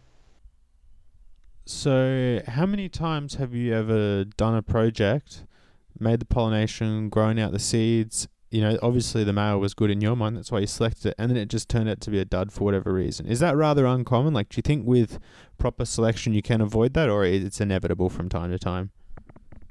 Uh, I haven't really picked too many bad males per se. Uh, now I've made crosses that sucked. I've made several that just were all man, man what was I doing putting that thing in there? Um, so I've had crosses that were duds, but I've never. I don't. I can honestly say I've never picked a male that just across the board sucked. I usually only try to work with what I feel is the best of the best, genetics wise and plant wise with research and growing out and checking lots of different phenols and stuff. Um, and I'm I'm pretty lucky in that aspect where I haven't put down a dud. I did do a pod once, and um, I wouldn't call them duds because we grew the hell out of it outside, but I didn't get a single skunky nose on one plant. Everything was super piney and super dank but nothing got a skunk nose. And I was really depressed. Later on, I did a project and got the skunk nose to come out, but I felt like a failure for not getting the skunk in my first cross. Sorry, what was that cross? I think we lost the audio for a second there. Oh, it was uh, yeah, it was just a, a older an older skunk to um, a skunk number one clone that I was gifted. I had some skunk, supposedly skunk seeds, and I went through them and I found that roadkill smell was prevalent in these seeds. I picked a male, and in veg he smelled super skunk, and my female was pure skunk. And I put them together, and those first seeds did not smell like skunk. I did it again with a different male, and I got a lot of skunk. So my male just he tricked me. He didn't throw down the skunk smells that I had planned. That's interesting. I, we've spoken to a few breeders about this kind of quest for the roadkill skunk. A lot of people are kind of renewing it now. Do you think it's possible for it to come back? And more importantly, do you think that when people talk about the roadkill skunk, they're referring to the same strain, or do you think the roadkill skunk is a bunch of different strains? Oh man, I truly think that it's a bunch of different strains. I think that there's a true. Okay, so I think when we're younger, our senses are a lot more open, and I think that we get confused. Um, now we're more our palates are more refined with our cannabis smells. We've been smoking it and smelling cannabis forever, but when we're younger, a lot of things just smell bad. Like, oh my god, that's stinky. That smells like a skunk. Uh, but there are truly strains that smell like actual skunks, like a skunk sprayed. And I myself, when I go fishing and I'm out the, we're, I'm pretty close. I'm in the country area. So I smell skunks all the time. Like they're always out there they're dropping their spray. I mean, my dad had a pet skunk that sprayed him in the face. Um, long story. I won't even get into that. But anyways, I have a roadkill. I, it was not really called roadkill. It's called skunk.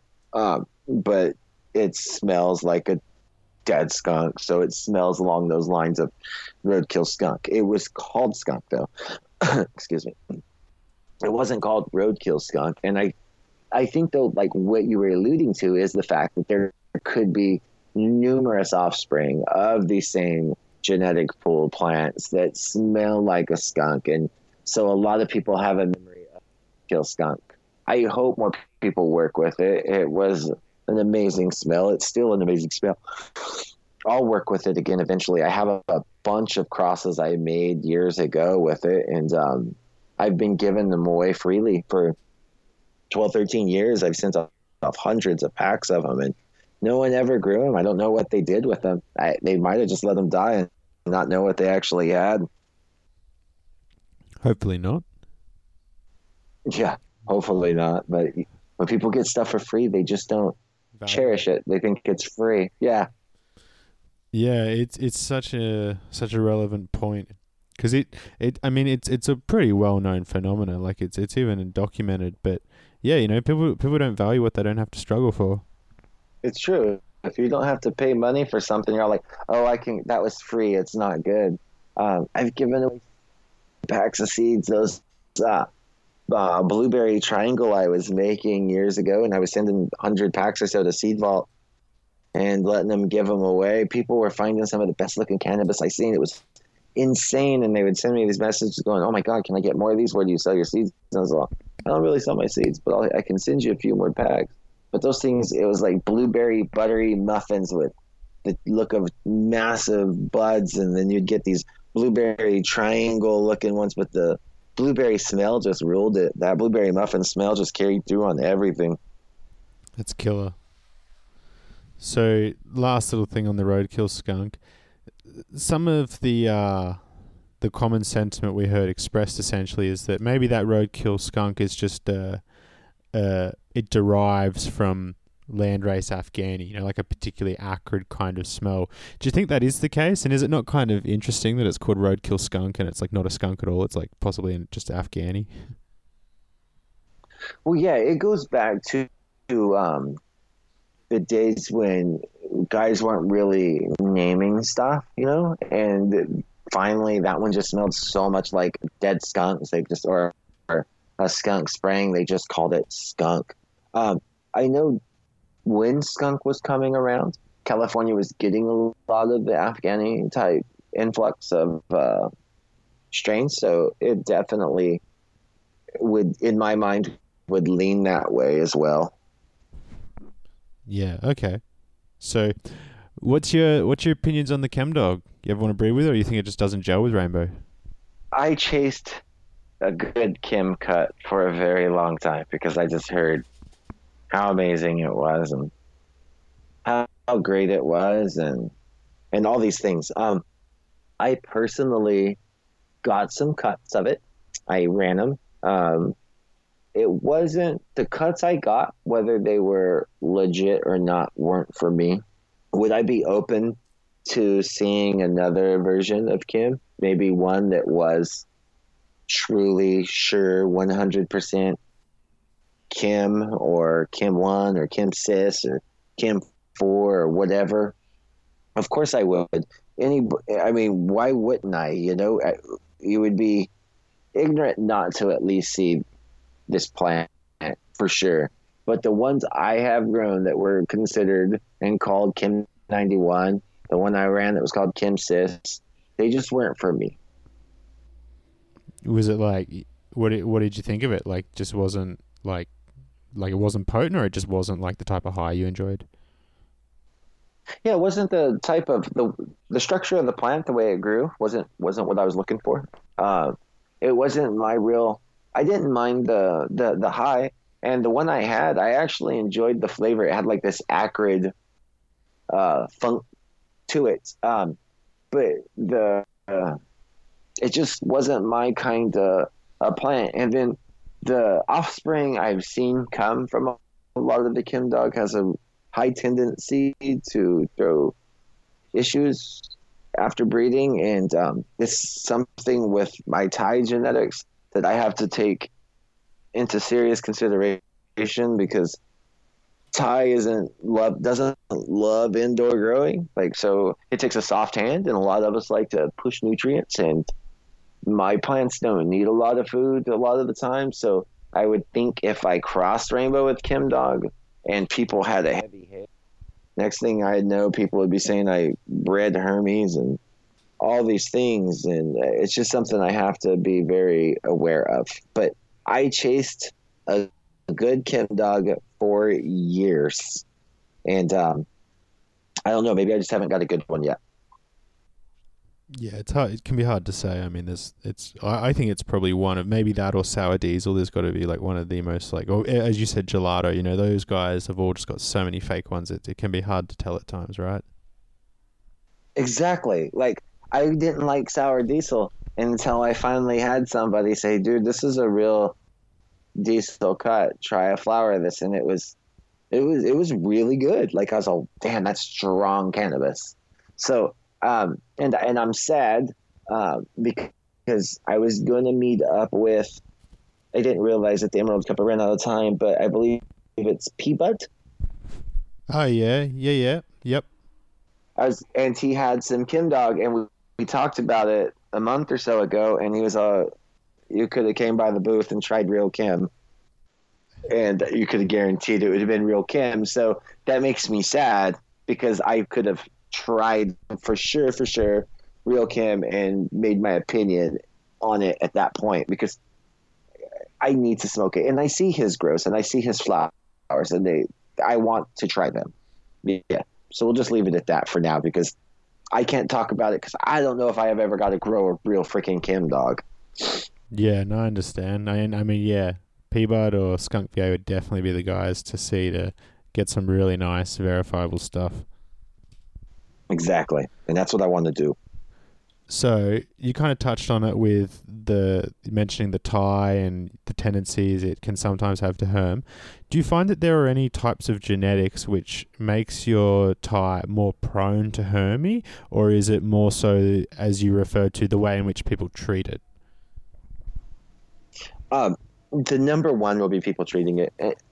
They don't want a lot of food. They don't, even though you kind of lo- lose the rain, the Thai look out in when I get to the rainbow part. It's still so prevalent in there. Just light-handed. There's, I mean, I feed quarter strength of these base nutrients, um, and that, that's that's pretty much it. I don't really do bloom boosters. I I use a few um, bud swells and a lot of uh, microbe life organic products and, and, things like that. A little BioBizz. Um, so it's pretty much all natural ingredients, and um, I still feed you know quarter and half strength is my capper, and um, I I don't get it to herm, but I haven't actually had any of them herm. Uh, somebody sent me a picture. This is completely honest. The other day of one of the crosses, and they had some had flowers and balls on it, and he showed me a picture of the bud, and they were absolutely devastated with toxicity. The leaves were dead. There was no trichomes, and the flower looked super dry and everything like that. And I'm all, I just have to make sure people realize, you know, take an easy hand with these. You're gonna get a beautiful flower no matter what you do, as long as you don't overdo it. So, um, but Thai indoors, it takes a little while to get her accustomed to it. And if you're growing from a seed, you're gonna, you know, even if you get some bananas on one grow or a few uh, balls on the grow, if the plant's amazing, you you don't really have to just instantly kill it. Try again one more time because you can grow it out of it in certain situations, and then you'll know was it stress or was it because it was a seedling or what it was did i do something wrong um, so give it another shot. Just keep your eyes on them. But I haven't seen, in saying that, I haven't seen uh, unsolicited hermaphrodism in um, the seeds other than the ones I've seen when the plants are just absolutely beat to shit or burnt up and things like that, which I still don't like. I still didn't like to see that that that plant threw out balls on uh, a seedling with flowers um, at all, but with how much it looked like it was being fed and I don't know. Some of these guys are using some pretty crazy acids, and it'll drop the pH so much and fluctuate that stuff. And it, any plant has a potential to drop out, and under those circumstances. Yeah, without a doubt. So one thing I did, uh, you know, immediately pick up on was the quality of your weed. You know, some of the best I'd ever had without it being soil grown, What's your style of growing exactly? You kind of touched on it a second ago, but you know, like let's how do you do it exactly? Fill us in on the details. Okay. Um, I use the cheapest uh, medium I can get, whether it's Coco Coir or Basement Mix or whatever. Oh, Tupur, not Basement Mix, Tupur, or whatever cocoa mix I can get. I use truly whatever I can get for about ten bucks, and then I reuse it a few times. Um, I'm a calcium amino junkie. Those are two things that I use a lot of.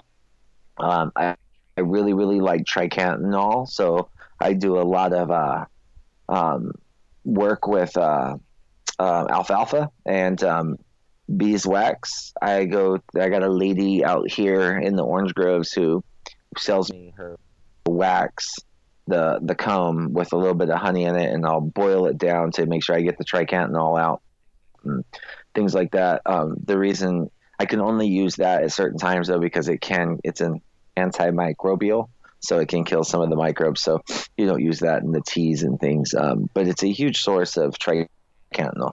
Um, I love my microbe life products. Uh, uh, they're really well made. The company is so easy to stand with and behind, and so I like that. And then um, my guy uh, Adrian from BioBizz, he uh, hooks me up with uh, a lot of uh, BioBizz products.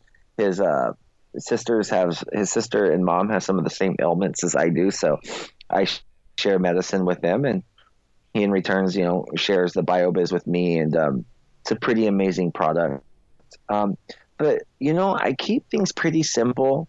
Uh, Rainbow grows itself; it it truly does. Like that's what's so special about her, and I can't. I, I don't really tout myself or to my own horn. I, I know I'm a good grower. Um, everything I grow, whether it's whatever I'm growing, it turns out good.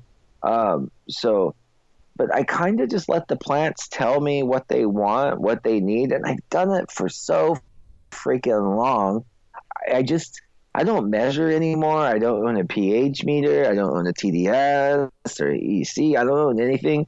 Uh, I still grow. People were like, "Well, you can't do that in large facilities." And I'm all okay. Well, I do it in 20 liters. I've done it in a 50 liters. That how how big is a large facility to you? You know, I just have to do it on a larger scale. I just pour more into my my reservoirs. Um, but I am the worst person ever to try to mimic his growth because I don't do the same things over and over that I know of. I used to take monotonous notes where I had binders and I'd keep track of what I did this grow and change this and change that. And eventually I just got these products that I really like and I do the same thing, you know, with these products. And, and sometimes I'll use more uh, calcium. If it's a new batch of cocoa that I'm using, I'll really use a ton of calcium at the beginning to help saturate it. Um, uh, aminos are really a big part of that because they're the building blocks that I cherish. And I'm obsessed with carbohydrates and things like that. But I, I don't really push anything. I don't use salts. I don't go for weight. I think that's another thing that helps me is I don't really push like, oh, I need to maximize my yield. I need the best yield. I need the best yield. Um, if I get a really good harvest, a bumper crop, I'm super excited. But if I got a great crop with a lower quality, I would be mad. Um, the rainbow that you got from me, I thought I did terrible that grow. Um, I had an electrical issue. I wish you were here now to see this batch of rainbow because it's one of the best batches I've a flower I've ever produced out of any of my spots. Wow, that'd be something to be seen. So, I guess with all that being said, what would be maybe one or two tips you'd have for our listeners, whether it be you know common mistakes you see or just things you've kind of picked up on? Um, don't overwater. Don't overwater, especially early. Um, there's a lot of people who say you got to water treat cocoa like hydro. You treat cocoa like soil, you get soil results. So people start hitting that cocoa right when it transfers. The first few weeks on the plant in cocoa, let it dry out. Let those roots chase and fill up your buckets or whatever you're growing in. Then you can turn on the turn on the gates and start to give it food. Um, in saying that, if you're going to water cocoa every day uh, and you're using nutrients every day, use half strength because you're feeding every day now. You don't need to push it to the limit. Um, always, if you're using salts, add a product like Drip Clean or something to keep it clean and keep your salts mobile. Um, don't overthink it. Don't overdo it. Don't think that you can need 50 bottles to finish this plant, pick a company's line and something simple for you and write it out. There's a reason why they have everything for you and all that. They spent a lot of money making those lines and try to use just the base nutrients on the grow if it's one of your first grows. Um, just get your A and B or your A, B, and C dependent on the company and just that. Just ride those out, see your quality, and then if you want, add another product. Um, and don't shortchange your plants on you know your calcium and and aminos. Those are two very very key things. If you're not using those products, add it to it, and you'll be impressed with what you get from it. Yeah, definitely.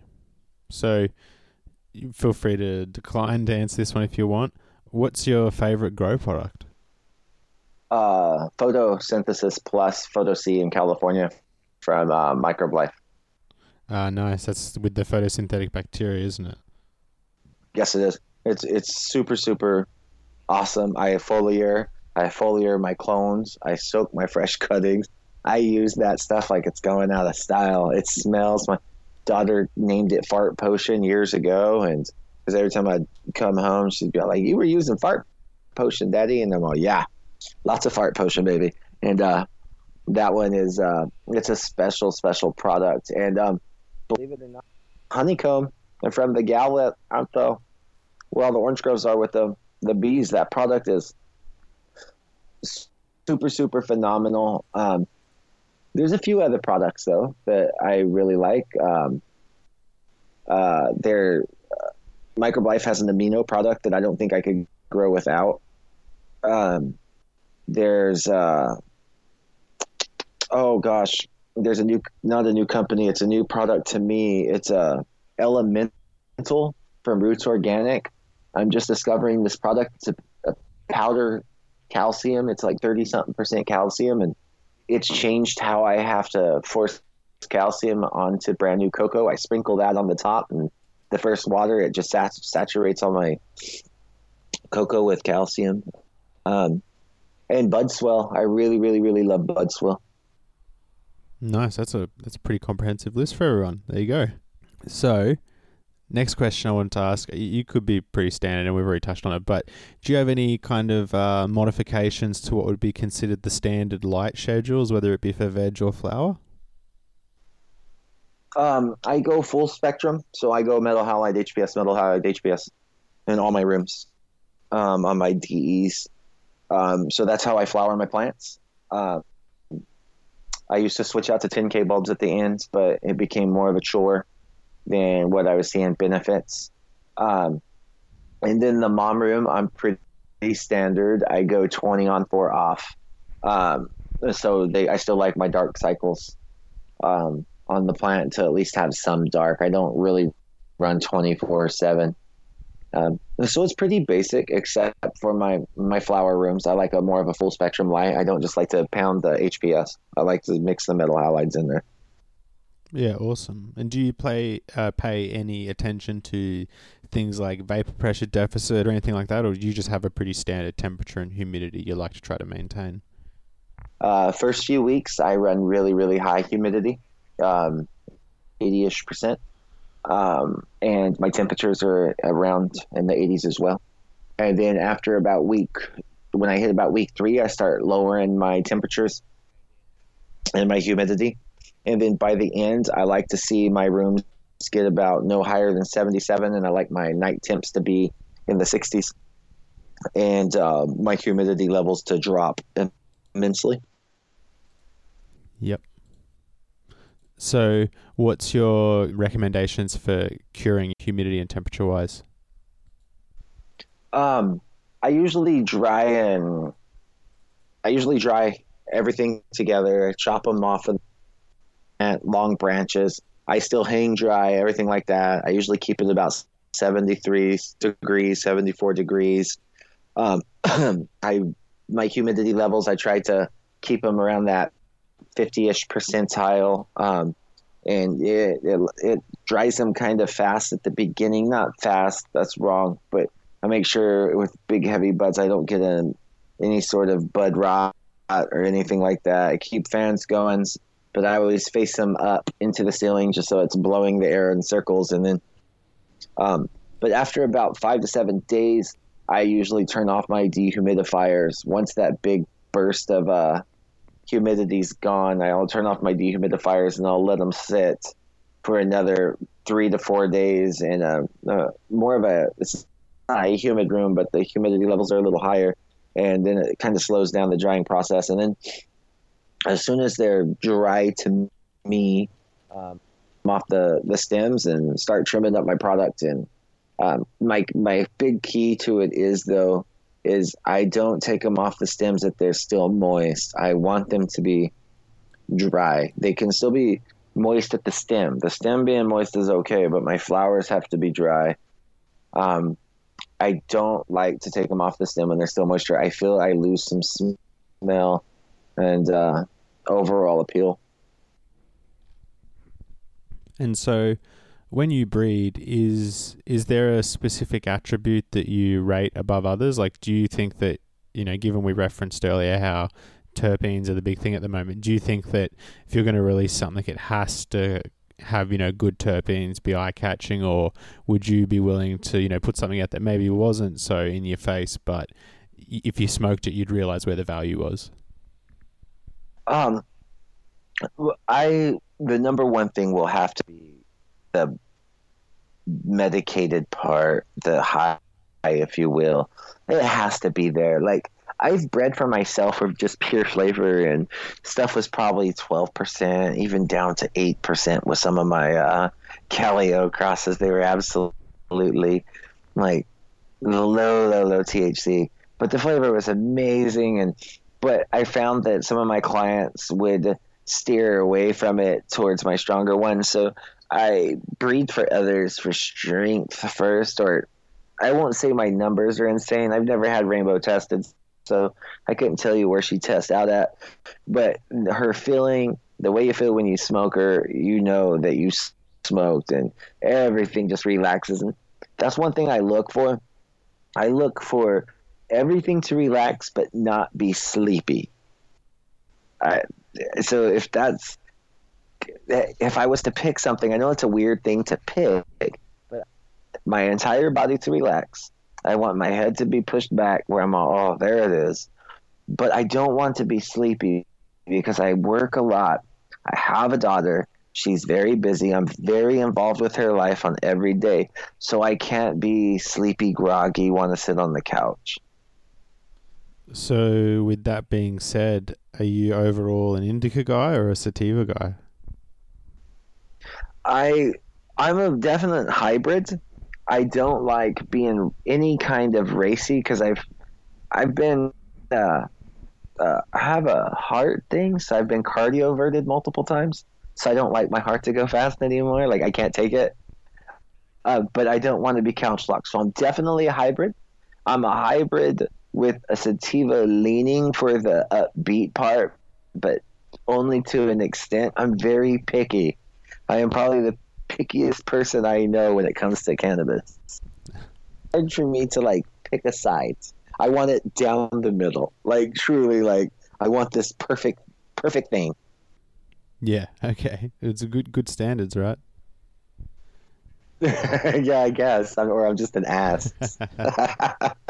So, just jumping back to the breeding for a second, I forgot to ask this one back then. What's your protocol for male pollination? Do you kind of like, you know, put the females in a few weeks ahead, then put the males in, and then just l- let them go and do their thing? Like, how do you do it? Okay, so I put my girls in until flower, and I want good flower setting. I actually, like week three ish, um, where I'm already having really good flower sets. Then I'll introduce the male. I always put the male into the room. Um, I always keep a clone that's already rooted in the bedroom so I don't lose my boy. The whole male goes into the room. As soon as he starts dropping pollen, I'll put the fans on him, all around in there. I'll give him about two days, and then I kill the male, bag him, and take them out. I don't want any later pollinations. I don't want dark seeds and then continue to pollinate as my flowers go or a bunch of white seeds. So I try to do my pollination. I let him have like two days where he starts really throwing his pollen. And it's not like first bag that opens it's when he really starts opening up. I give him two days, and then after that, once I feel that there's enough pollen in the air and everybody's got it, my boy comes out. Interesting. And I've heard, uh, I can't remember who said it. I think it might have actually even been Ken from GDP. But anyway, regardless, I heard this weird sentiment expressed, and I wanted to know if you'd ever had experienced anything like this. But basically, the idea is if you pollinate different branches with different males, you would expect that you know you'd get crosses representing the individual fathers. But someone once said that like a plant won't accept pollen from another male once it's already accepted pollen from like a first or an initial male. Do you think that's like any truth to that, or it just sounds hocus pocus? I used to do a ton of limb by limb pollination. Um, I'm trying to think if I actually used when I used more than one male on a single plant. I know I did when I did the chocolate cherry, and I did.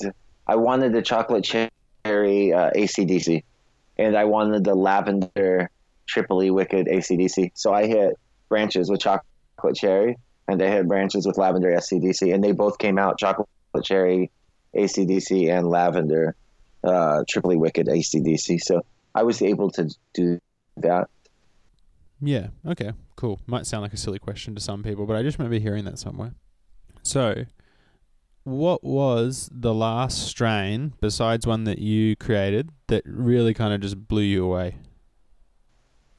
Oh my goodness. Uh, Riot just did this uh, black. I think calls it black pie. It's a Grape Pie with his. I want to say his Afghani um, oh my god, it is stunning.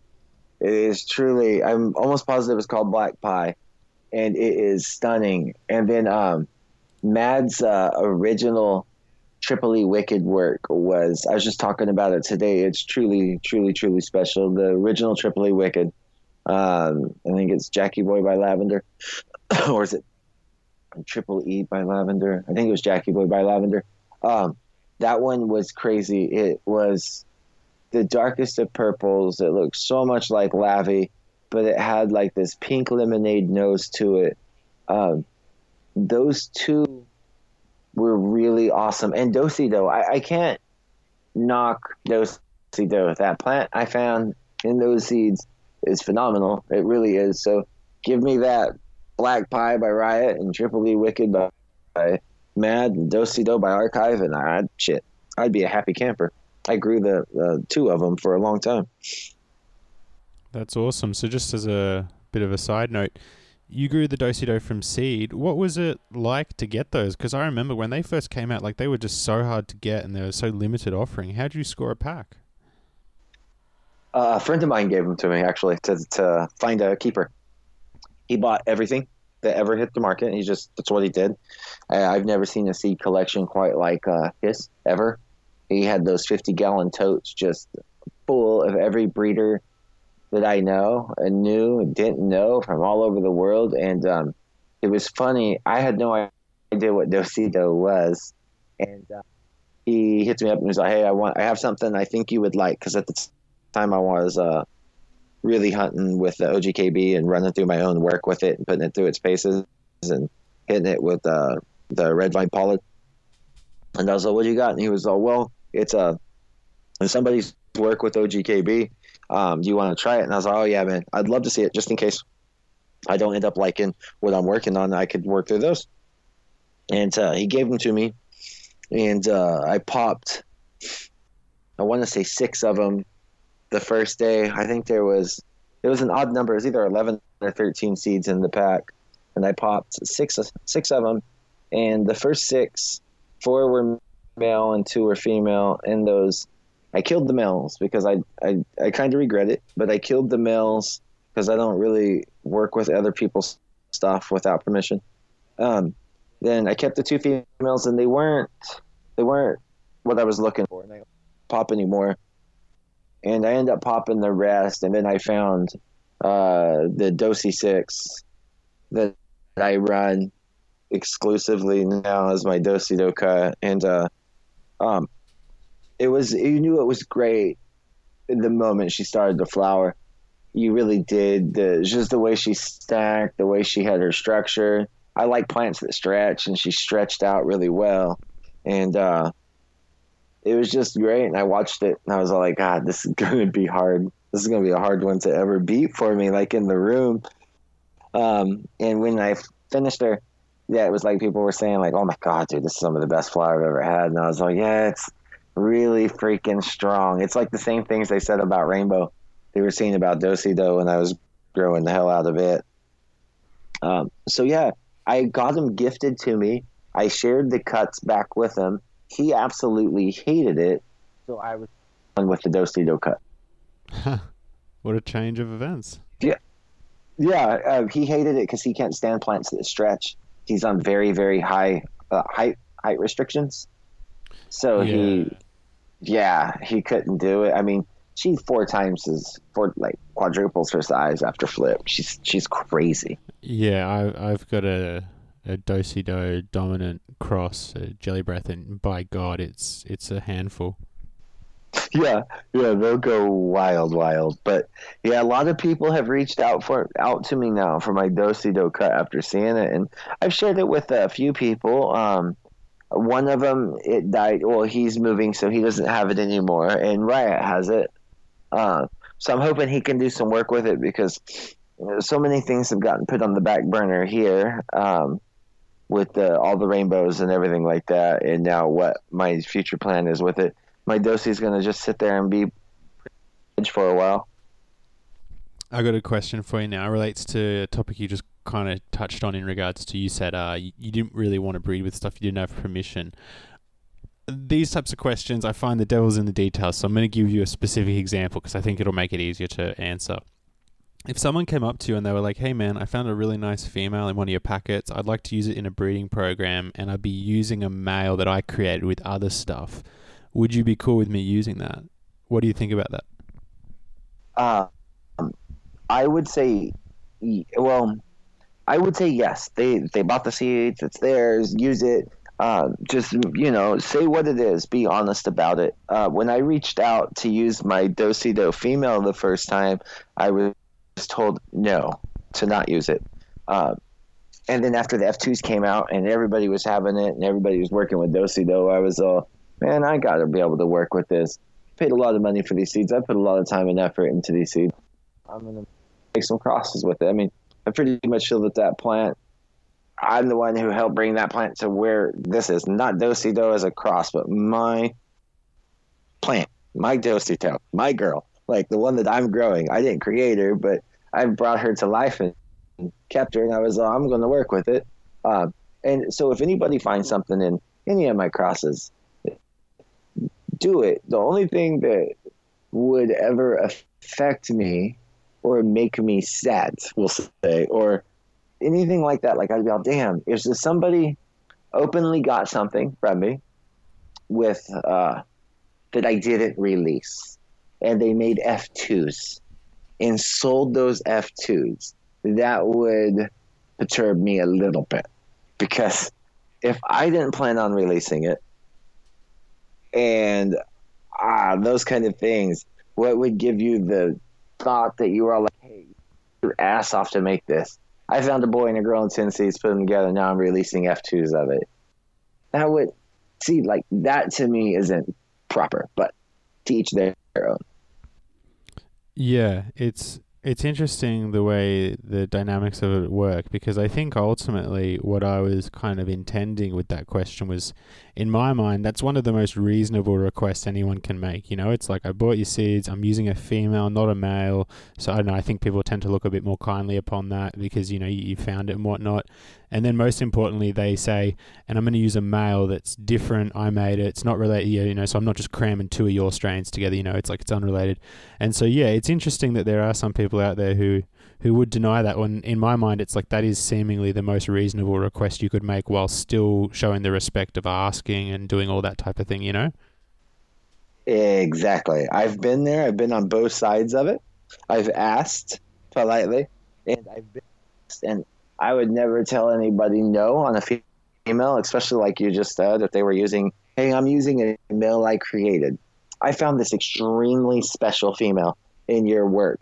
can I, I'd be all like, oh my god, yeah. I'd probably be the kind of I'm the kind of guy I'd be all like, yeah, but you got to send me some seeds as like a joke, you know? I'd be all like, but you know, I get some of those seeds. Like I got to be able to at least see them. Or if you find a killer cut, let me get it.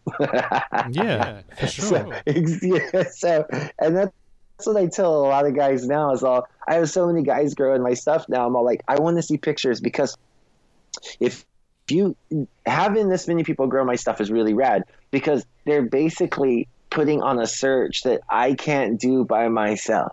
So I have, you know, 100 dudes or something growing, well, men and women growing out all these said strains. They're growing 10, 30, 50 different seedlings. I get to see all those seedlings. I get to see them all and be like, be like, oh my God, that one's absolutely stunning. Would you be willing to trade me a cut that you found in my seeds for another pack of seeds of something else or two packs or whatever you want? You know, like I want that one. And believe it or not, most people offer yes when it's my work. Like the people who are growing my work, and when I reached out to them and talked to them about this, they'd be all like, absolutely. Like they were so happy that they I asked them, and then they would ask me like, well, do you mind if I do a project with it? And I'm all, absolutely not. You own those, you own those seeds, and uh, but the only time, like I said, I'd ever have an issue is with there were some packs that I only released one pack, and I did it to some friends or things along that nature or certain people. And if some of those people took that single pack of seeds, where they got 10 seeds, and they took a single boy out of their massive selection of three to five males, a single female of their giant selection of, you know, five females, and they made F2s and then released it, that would, it's disturbing because of their selection size was 10 seeds, first off. And then the second one, I never released it. Why would you release it? You know, like that. That would be the only holdup I've ever had with it. And then again, if somebody did it, I'd probably look past it anyways. Because how many projects do I have going? I would never get to it. So who knows? Yeah, it's interesting. So, kind of related to your breeding, will we ever see the release of any femmes from you?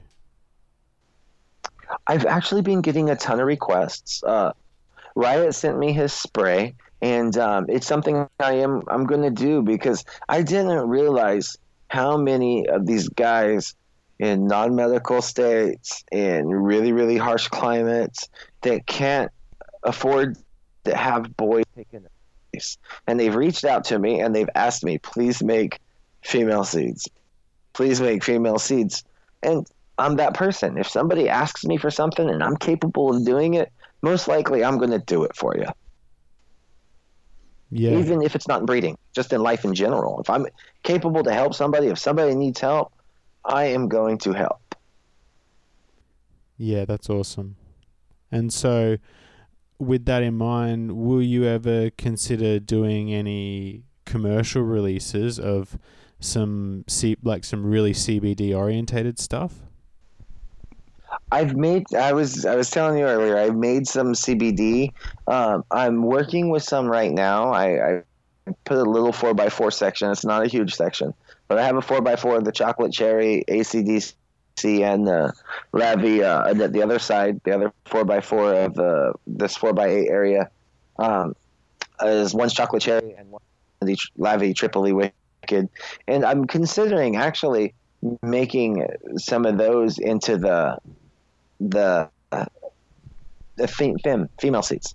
So like, if you wanted to pop a a CBD seed, you don't have to go through a whole bunch and look through males and this and that. It'll be a female seed. You get it, you grow one. It's a girl. It's going to have high CBD numbers and um, amongst other things with it. But I do, I, I do want to release CBD because I use so much CBD. There's not a day that goes by in my life that I don't use CBD products, whether it's from lozenges to gummies to I have tons of my coconut oil CBD that I usually cook. I'll buy a QP of CBD flowers from uh, one of my organic friends, and I'll make a bunch of coconut oil with it, and it's really strong. And I take a shot of it every morning. Or um, I'm not the biggest fan of uh, the isolates or distillates because it's just a single it's just CBD. I prefer a full, full plant extract, but there's a few companies that make really good distillates now. I had some uh, cream um, from a company not too long ago, and it was some of the best like uh, face lotion I've ever had. It was really amazing. Yeah, cool. So w- when you do that shot, do you find you get uh, as good of an effect from that, say, as a comparative dose, say, sublingually, or do you find that ingesting it makes it act a little different, kind of in the same way to THC is a little different to when you say combust it or inhale it? Well, I really, really like this. This what I'm doing with this coconut oil and drinking it. Um, for some reason, it it takes a little longer for it to kick in. Uh, but once it kicks in, it feels that it lasts so much longer. And the I don't like anything with the alcohol tinctures in it, so um, the I like to just use the coconut oil, and I feel that since it's a fatty oil, that it does better going through my digestive tract to really absorb everything. Yeah, for sure. So kind of relating back to the topic we were talking about earlier in regards to breeding other people's work. I mean, not really, but kind of in that general area. How, like, what would be your general advice to someone who is trying to make the transition from, say, a grower to a breeder? Like, if you if if you were talking to, say, someone who's a grower and they're saying to you, "I'd like to become a breeder, but I'm, I'm not really sure what to do," what do you think are kind of some of the things you have to do before you can, you know, really consider taking it on and becoming a breeder, so to speak? Well, I always tell everybody breed for yourself first. Always breed for you because worst case, you make some stuff that you know you're going to enjoy. Um, that that's probably my most important. If I make something that I absolutely love, then how can I ever be sad about it? You know, so as long as you're breeding for you, you're you're golden. And then other if other people start to like it and you're able to put it out there and have people even buy them from you and then grow them and that's just all icing on the cake. But the number one thing should always be breed for yourself. Don't go in there thinking you're going to make money off of it or you're going to do this or that. Mm, one of how about I say what not to do? Don't start before you've ever seen a plant. Don't buy a pack of seeds and think, oh, I'm going to cross this pack of seeds with that pack of seeds. You've never even seen the plants. You're going to pretty much set yourself up for failure. Seed the plants, grow the plants, find the plants that are special, and then go to it. Then, if you find these girls that are, wow, that's an amazing girl. I would love to see her with, wow, I found this really, really nice boy over here those two should pair well together. I'll breed those two together. Um, but don't go in there thinking, I bought pack A from this breeder, I brought pack B from this breeder, and I'm breeding them together. Because then, no matter what, you're breeding them whether the plants suck or not. Okay, awesome. So, interestingly enough, we've seen a rise in the both the general interest and the concern of breeders' involvement with phylos. How do you feel about phylos? Do you feel it's just a tool, you know, you engage with it if you want, or do you feel it's maybe? I've heard from some people kind of say that it it could be like the first step to something a little more sinister in regards to patenting things like that. What's your opinion on it all? I don't like the patent in part because you could have some random guy that patented something that he had nothing to do with. So I'll just start there with that. Just a little saying. Um, what I do enjoy about it, though, is that some people pretend that they're the only people in the world with these clones, or these guys who say that they created this, but they don't have any males or any other phenols. They just have this one singular plant. Well, if it gets tested and compared to other plants, you could kind of know who's made what and what's what, and people would have to be a little more honest. But the problem with it will be is their samples. Their samples have to be what they truly are. So in some of these older plants, the Chems, for instance, if their sample isn't really Chem, let's say it's one of the ones I've grown, and then somebody has a real Chem and they bring it in there and they don't match, well, how do you know which one's the fake one and which one's the real one? So that'll be the biggest issue. I I like the part that you can kind of dissect these plants and say, well, that person is using this person's genetics because they match up perfectly. So they're just got a phenol of that, and then they're working with it. So I, I do like that aspect. I guess it's a cool thing, but the rest of it is I don't know. It's the whole thing is does it really matter? Like, does it matter who made this or who is claiming that or who did this? It's an amazing strain. It's an amazing strain. If you have it, you have it. If you don't, you don't. But it is it is what it is. I, I think a lot of it gets down to that whole dick measuring thing, you know, like that's mine. No, I made that first. No, I did that first. So I don't know, man. That one's a tough one. I I'm glad it exists, but I can see the massive amounts of issues it's going to cause. Yeah. Okay. So, quick little sneaky grow question. I'm going to sneak in here. Um, I, I didn't ask anything about IPM. You know, what's your protocol? Like, clean and prevention is best, or do you have any sort of IPM routine you do if you notice an issue? Um, I used to use a product called Green Cleaner um, religiously, at least uh, every two weeks or so. Um, not because I had bugs, but just because it was a rad product and it cleaned everything uh, one one time there was blue green cleaner in my body my bottle and it's always green and sprayed it on my plants and lost about I don't know seventy five of my entire moms um, because it was their root cleaner it was the root cleaner put in their foliar one. So after that happened um, I pretty much just take great care of my plants. If I bring a plant in from a unknown source or not let's not even say an unknown source because i would never bring a plant in from an unknown person. If i bring a plant in from somebody else it goes through the scope it goes through the isolation chamber and it just gets checked. I usually i love cinnamon so i'll use cinnamon oil and spray around the plant. I won't bring anything in that's all, already in dirt because this whole root aphid epidemic is out of control. So i will only bring in unrooted cuttings that I can root myself in my chamber and watch the plants and make sure that no bugs pop up and things of that nature. And I usually keep my humidity levels in that room pretty high, um, just to force out any that would possibly be on the plant. Yeah. Okay.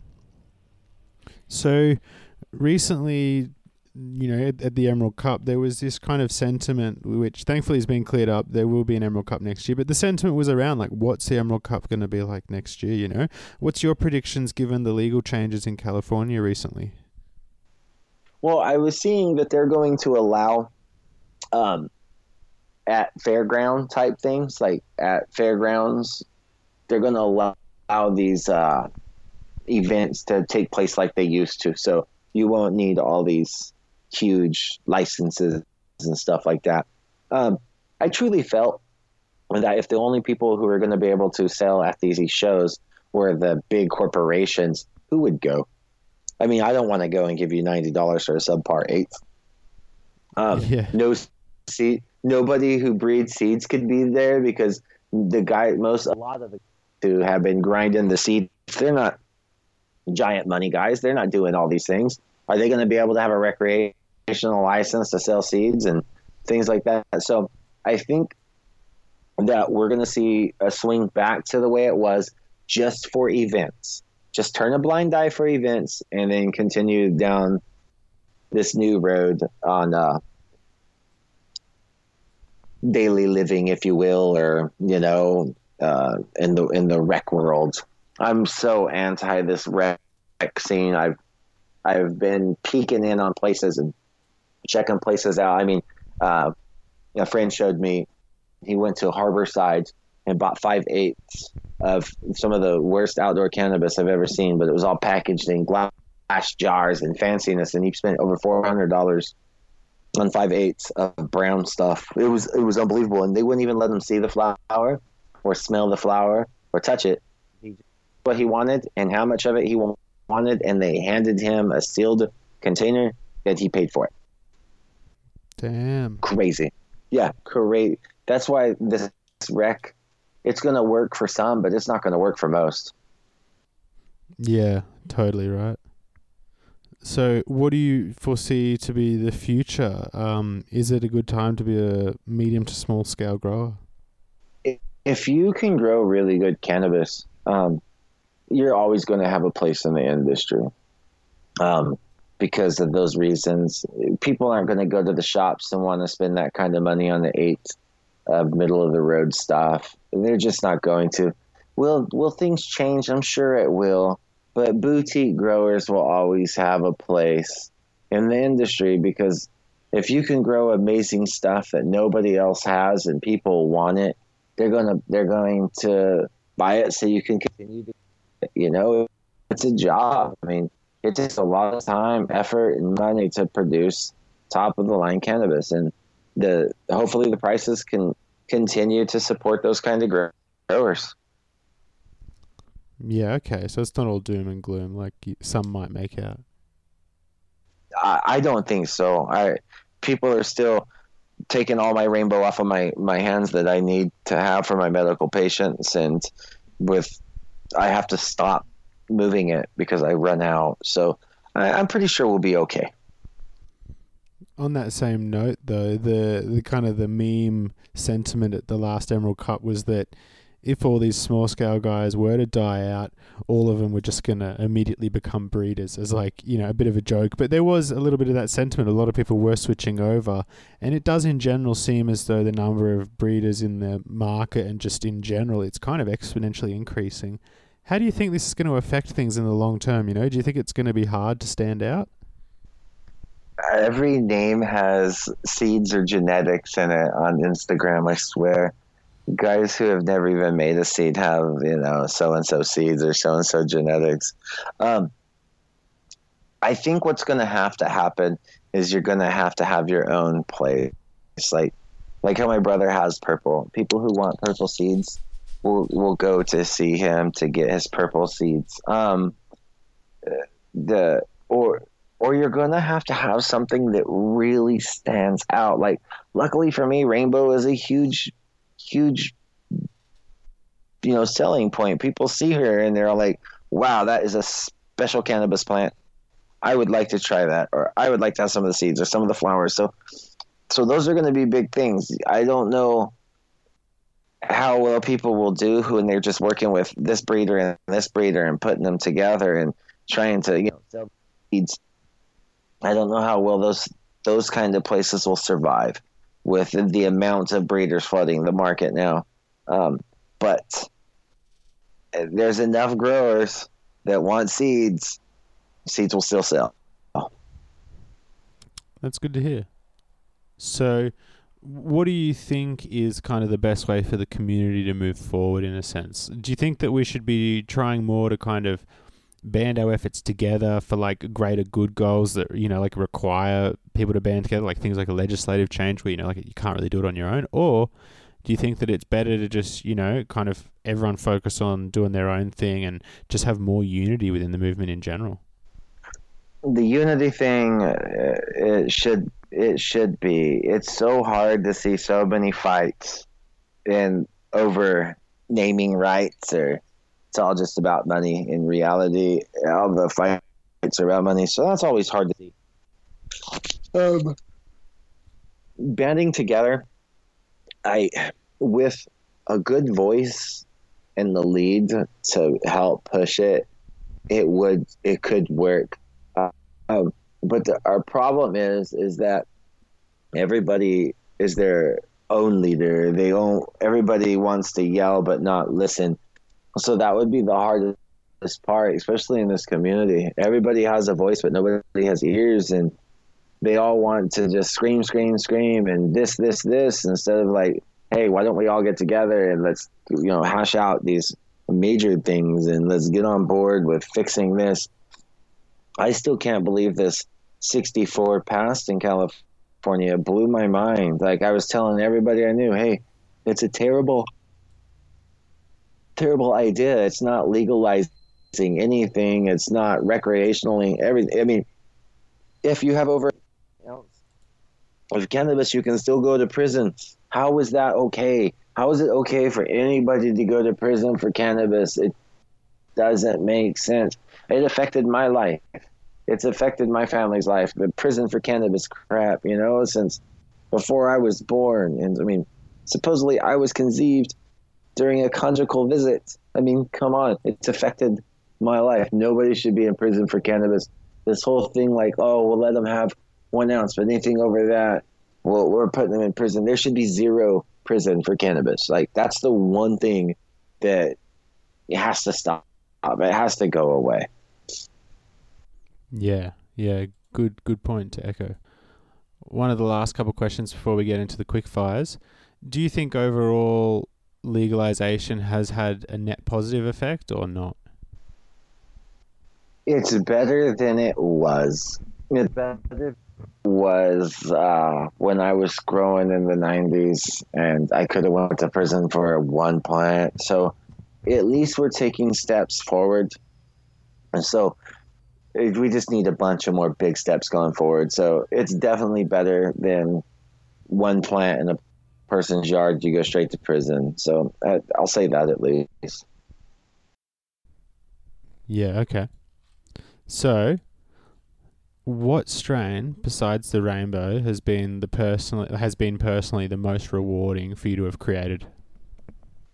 Honestly, the red vine. I mean, that one. Can I? You know what? I'm going to leave out chocolate cherry, red vine, and rainbow because this one's just giant. Um, I'm going to go with uh, the blockhead work that I did with the skunk. Um, that one stunk so bad it smelled like rotted meat in a jar. Like it actually would trigger my gag reflex. I miss that one a lot. I need to get back into those seeds. Um, it was almost like trick flower. I could like open the jar and be, I'll smell this, and, and people would smell it and be all like, oh my god, what is that? And like do the same thing. Everyone got like gaggy over how repulsive that that plant smelled. That's awesome. So, down to the last quickfire questions. Who's the best grower that you know? Oh man, um, myself. I, I, I think I grow the best flower that I personally know, like that I personally, you know, like locally to where I'm where I'm at. I don't see. Oh, um, no, um, oh God, I can't remember his name. Um, Cultivar. There's a guy named Cultivar on Instagram. Kid can fucking grow. So I'll say Cultivar. It's actually a trick question. The answer is Jungle Boys. Damn, missed that one. uh, so, what's your prediction for the hottest strain of 2018? Um, most likely, uh, uh, I'm gonna say probably something crossed with freaking Purple Punch or with the Mac, something in in those or one of the no uh, Sunday Driver from uh, Colorado. Sunday Driver won't be the hot strain this year. Nice. Yeah, it's already got some traction for sure. So, opposite end of the spectrum, what's the worst strain to ever get a following behind it? Oh my god. I don't I don't want to say this one. Um You can tell me later. I'll tell you later. What, what was number 2 though? um number 2 would be uh oh god, it was uh Querkle.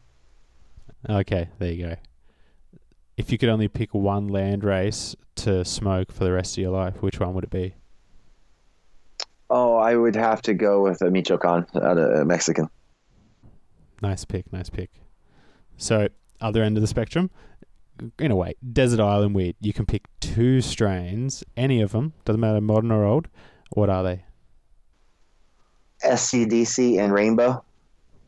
Ah, nice. What draws you to the SCDC? Just like the indica side of things, or Yeah, it's it's kind of like Rainbow. It has the best of both worlds. The strawberry cough is still there, and the deep chunk is super prevalent. And has that little berry finish. I mean, I get her to finish black, like her the buds turn black, and she's a really really special plant. yeah, she certainly looks it. So, what is the worst grow product? The worst grow product. Um, the, oh god, it's the the silica from that really cheap silica everybody uses that doesn't actually do anything for the plant. Good lord, what's the name of that silica that everybody uses? It's not that OSA twenty eight or whatever. Oh no, no, not the OSA stuff. Oh, I, no, this stuff is like ten dollars for a bottle. Um, I think it's stuff. So, um, oh, uh, shooting powder. Shooting powder is terrible. Shooting powder is terrible. Yeah, for sure. Shooting powder is just the worst.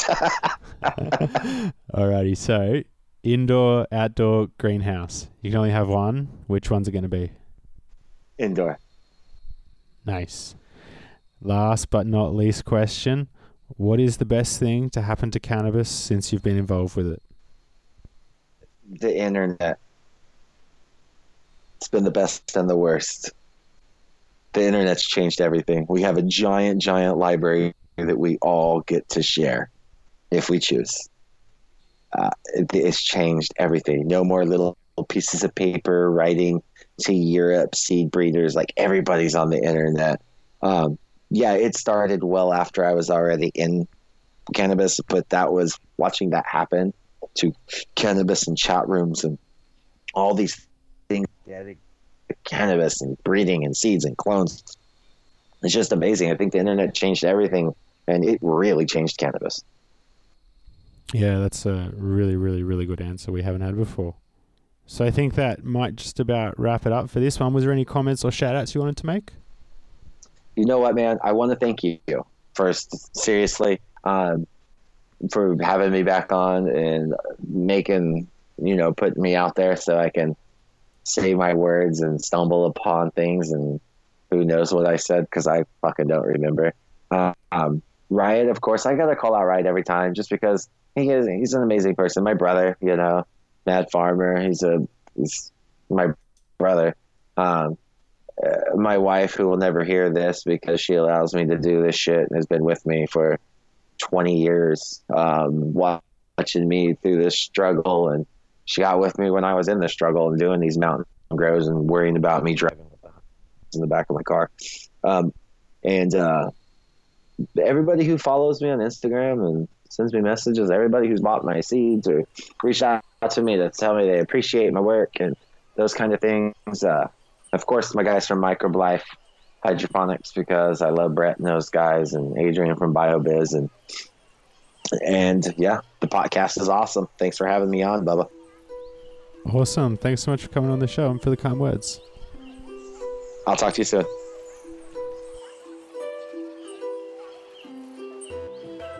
Big thank you again to Smell and Mad for stopping by and for sharing all that knowledge with us. As always, seeds here now, 420 Australia, Organic Gardening Solutions. Best in the business and the guys who make this show happen. Thank you again, guys. Make sure to check them out. And last but not least, thank you to our Patreon gang. These guys, likewise, lifeblood of the show. If you want to get access to content that's not available yet, jump onto the Patreon. And if not, we'll see you again soon.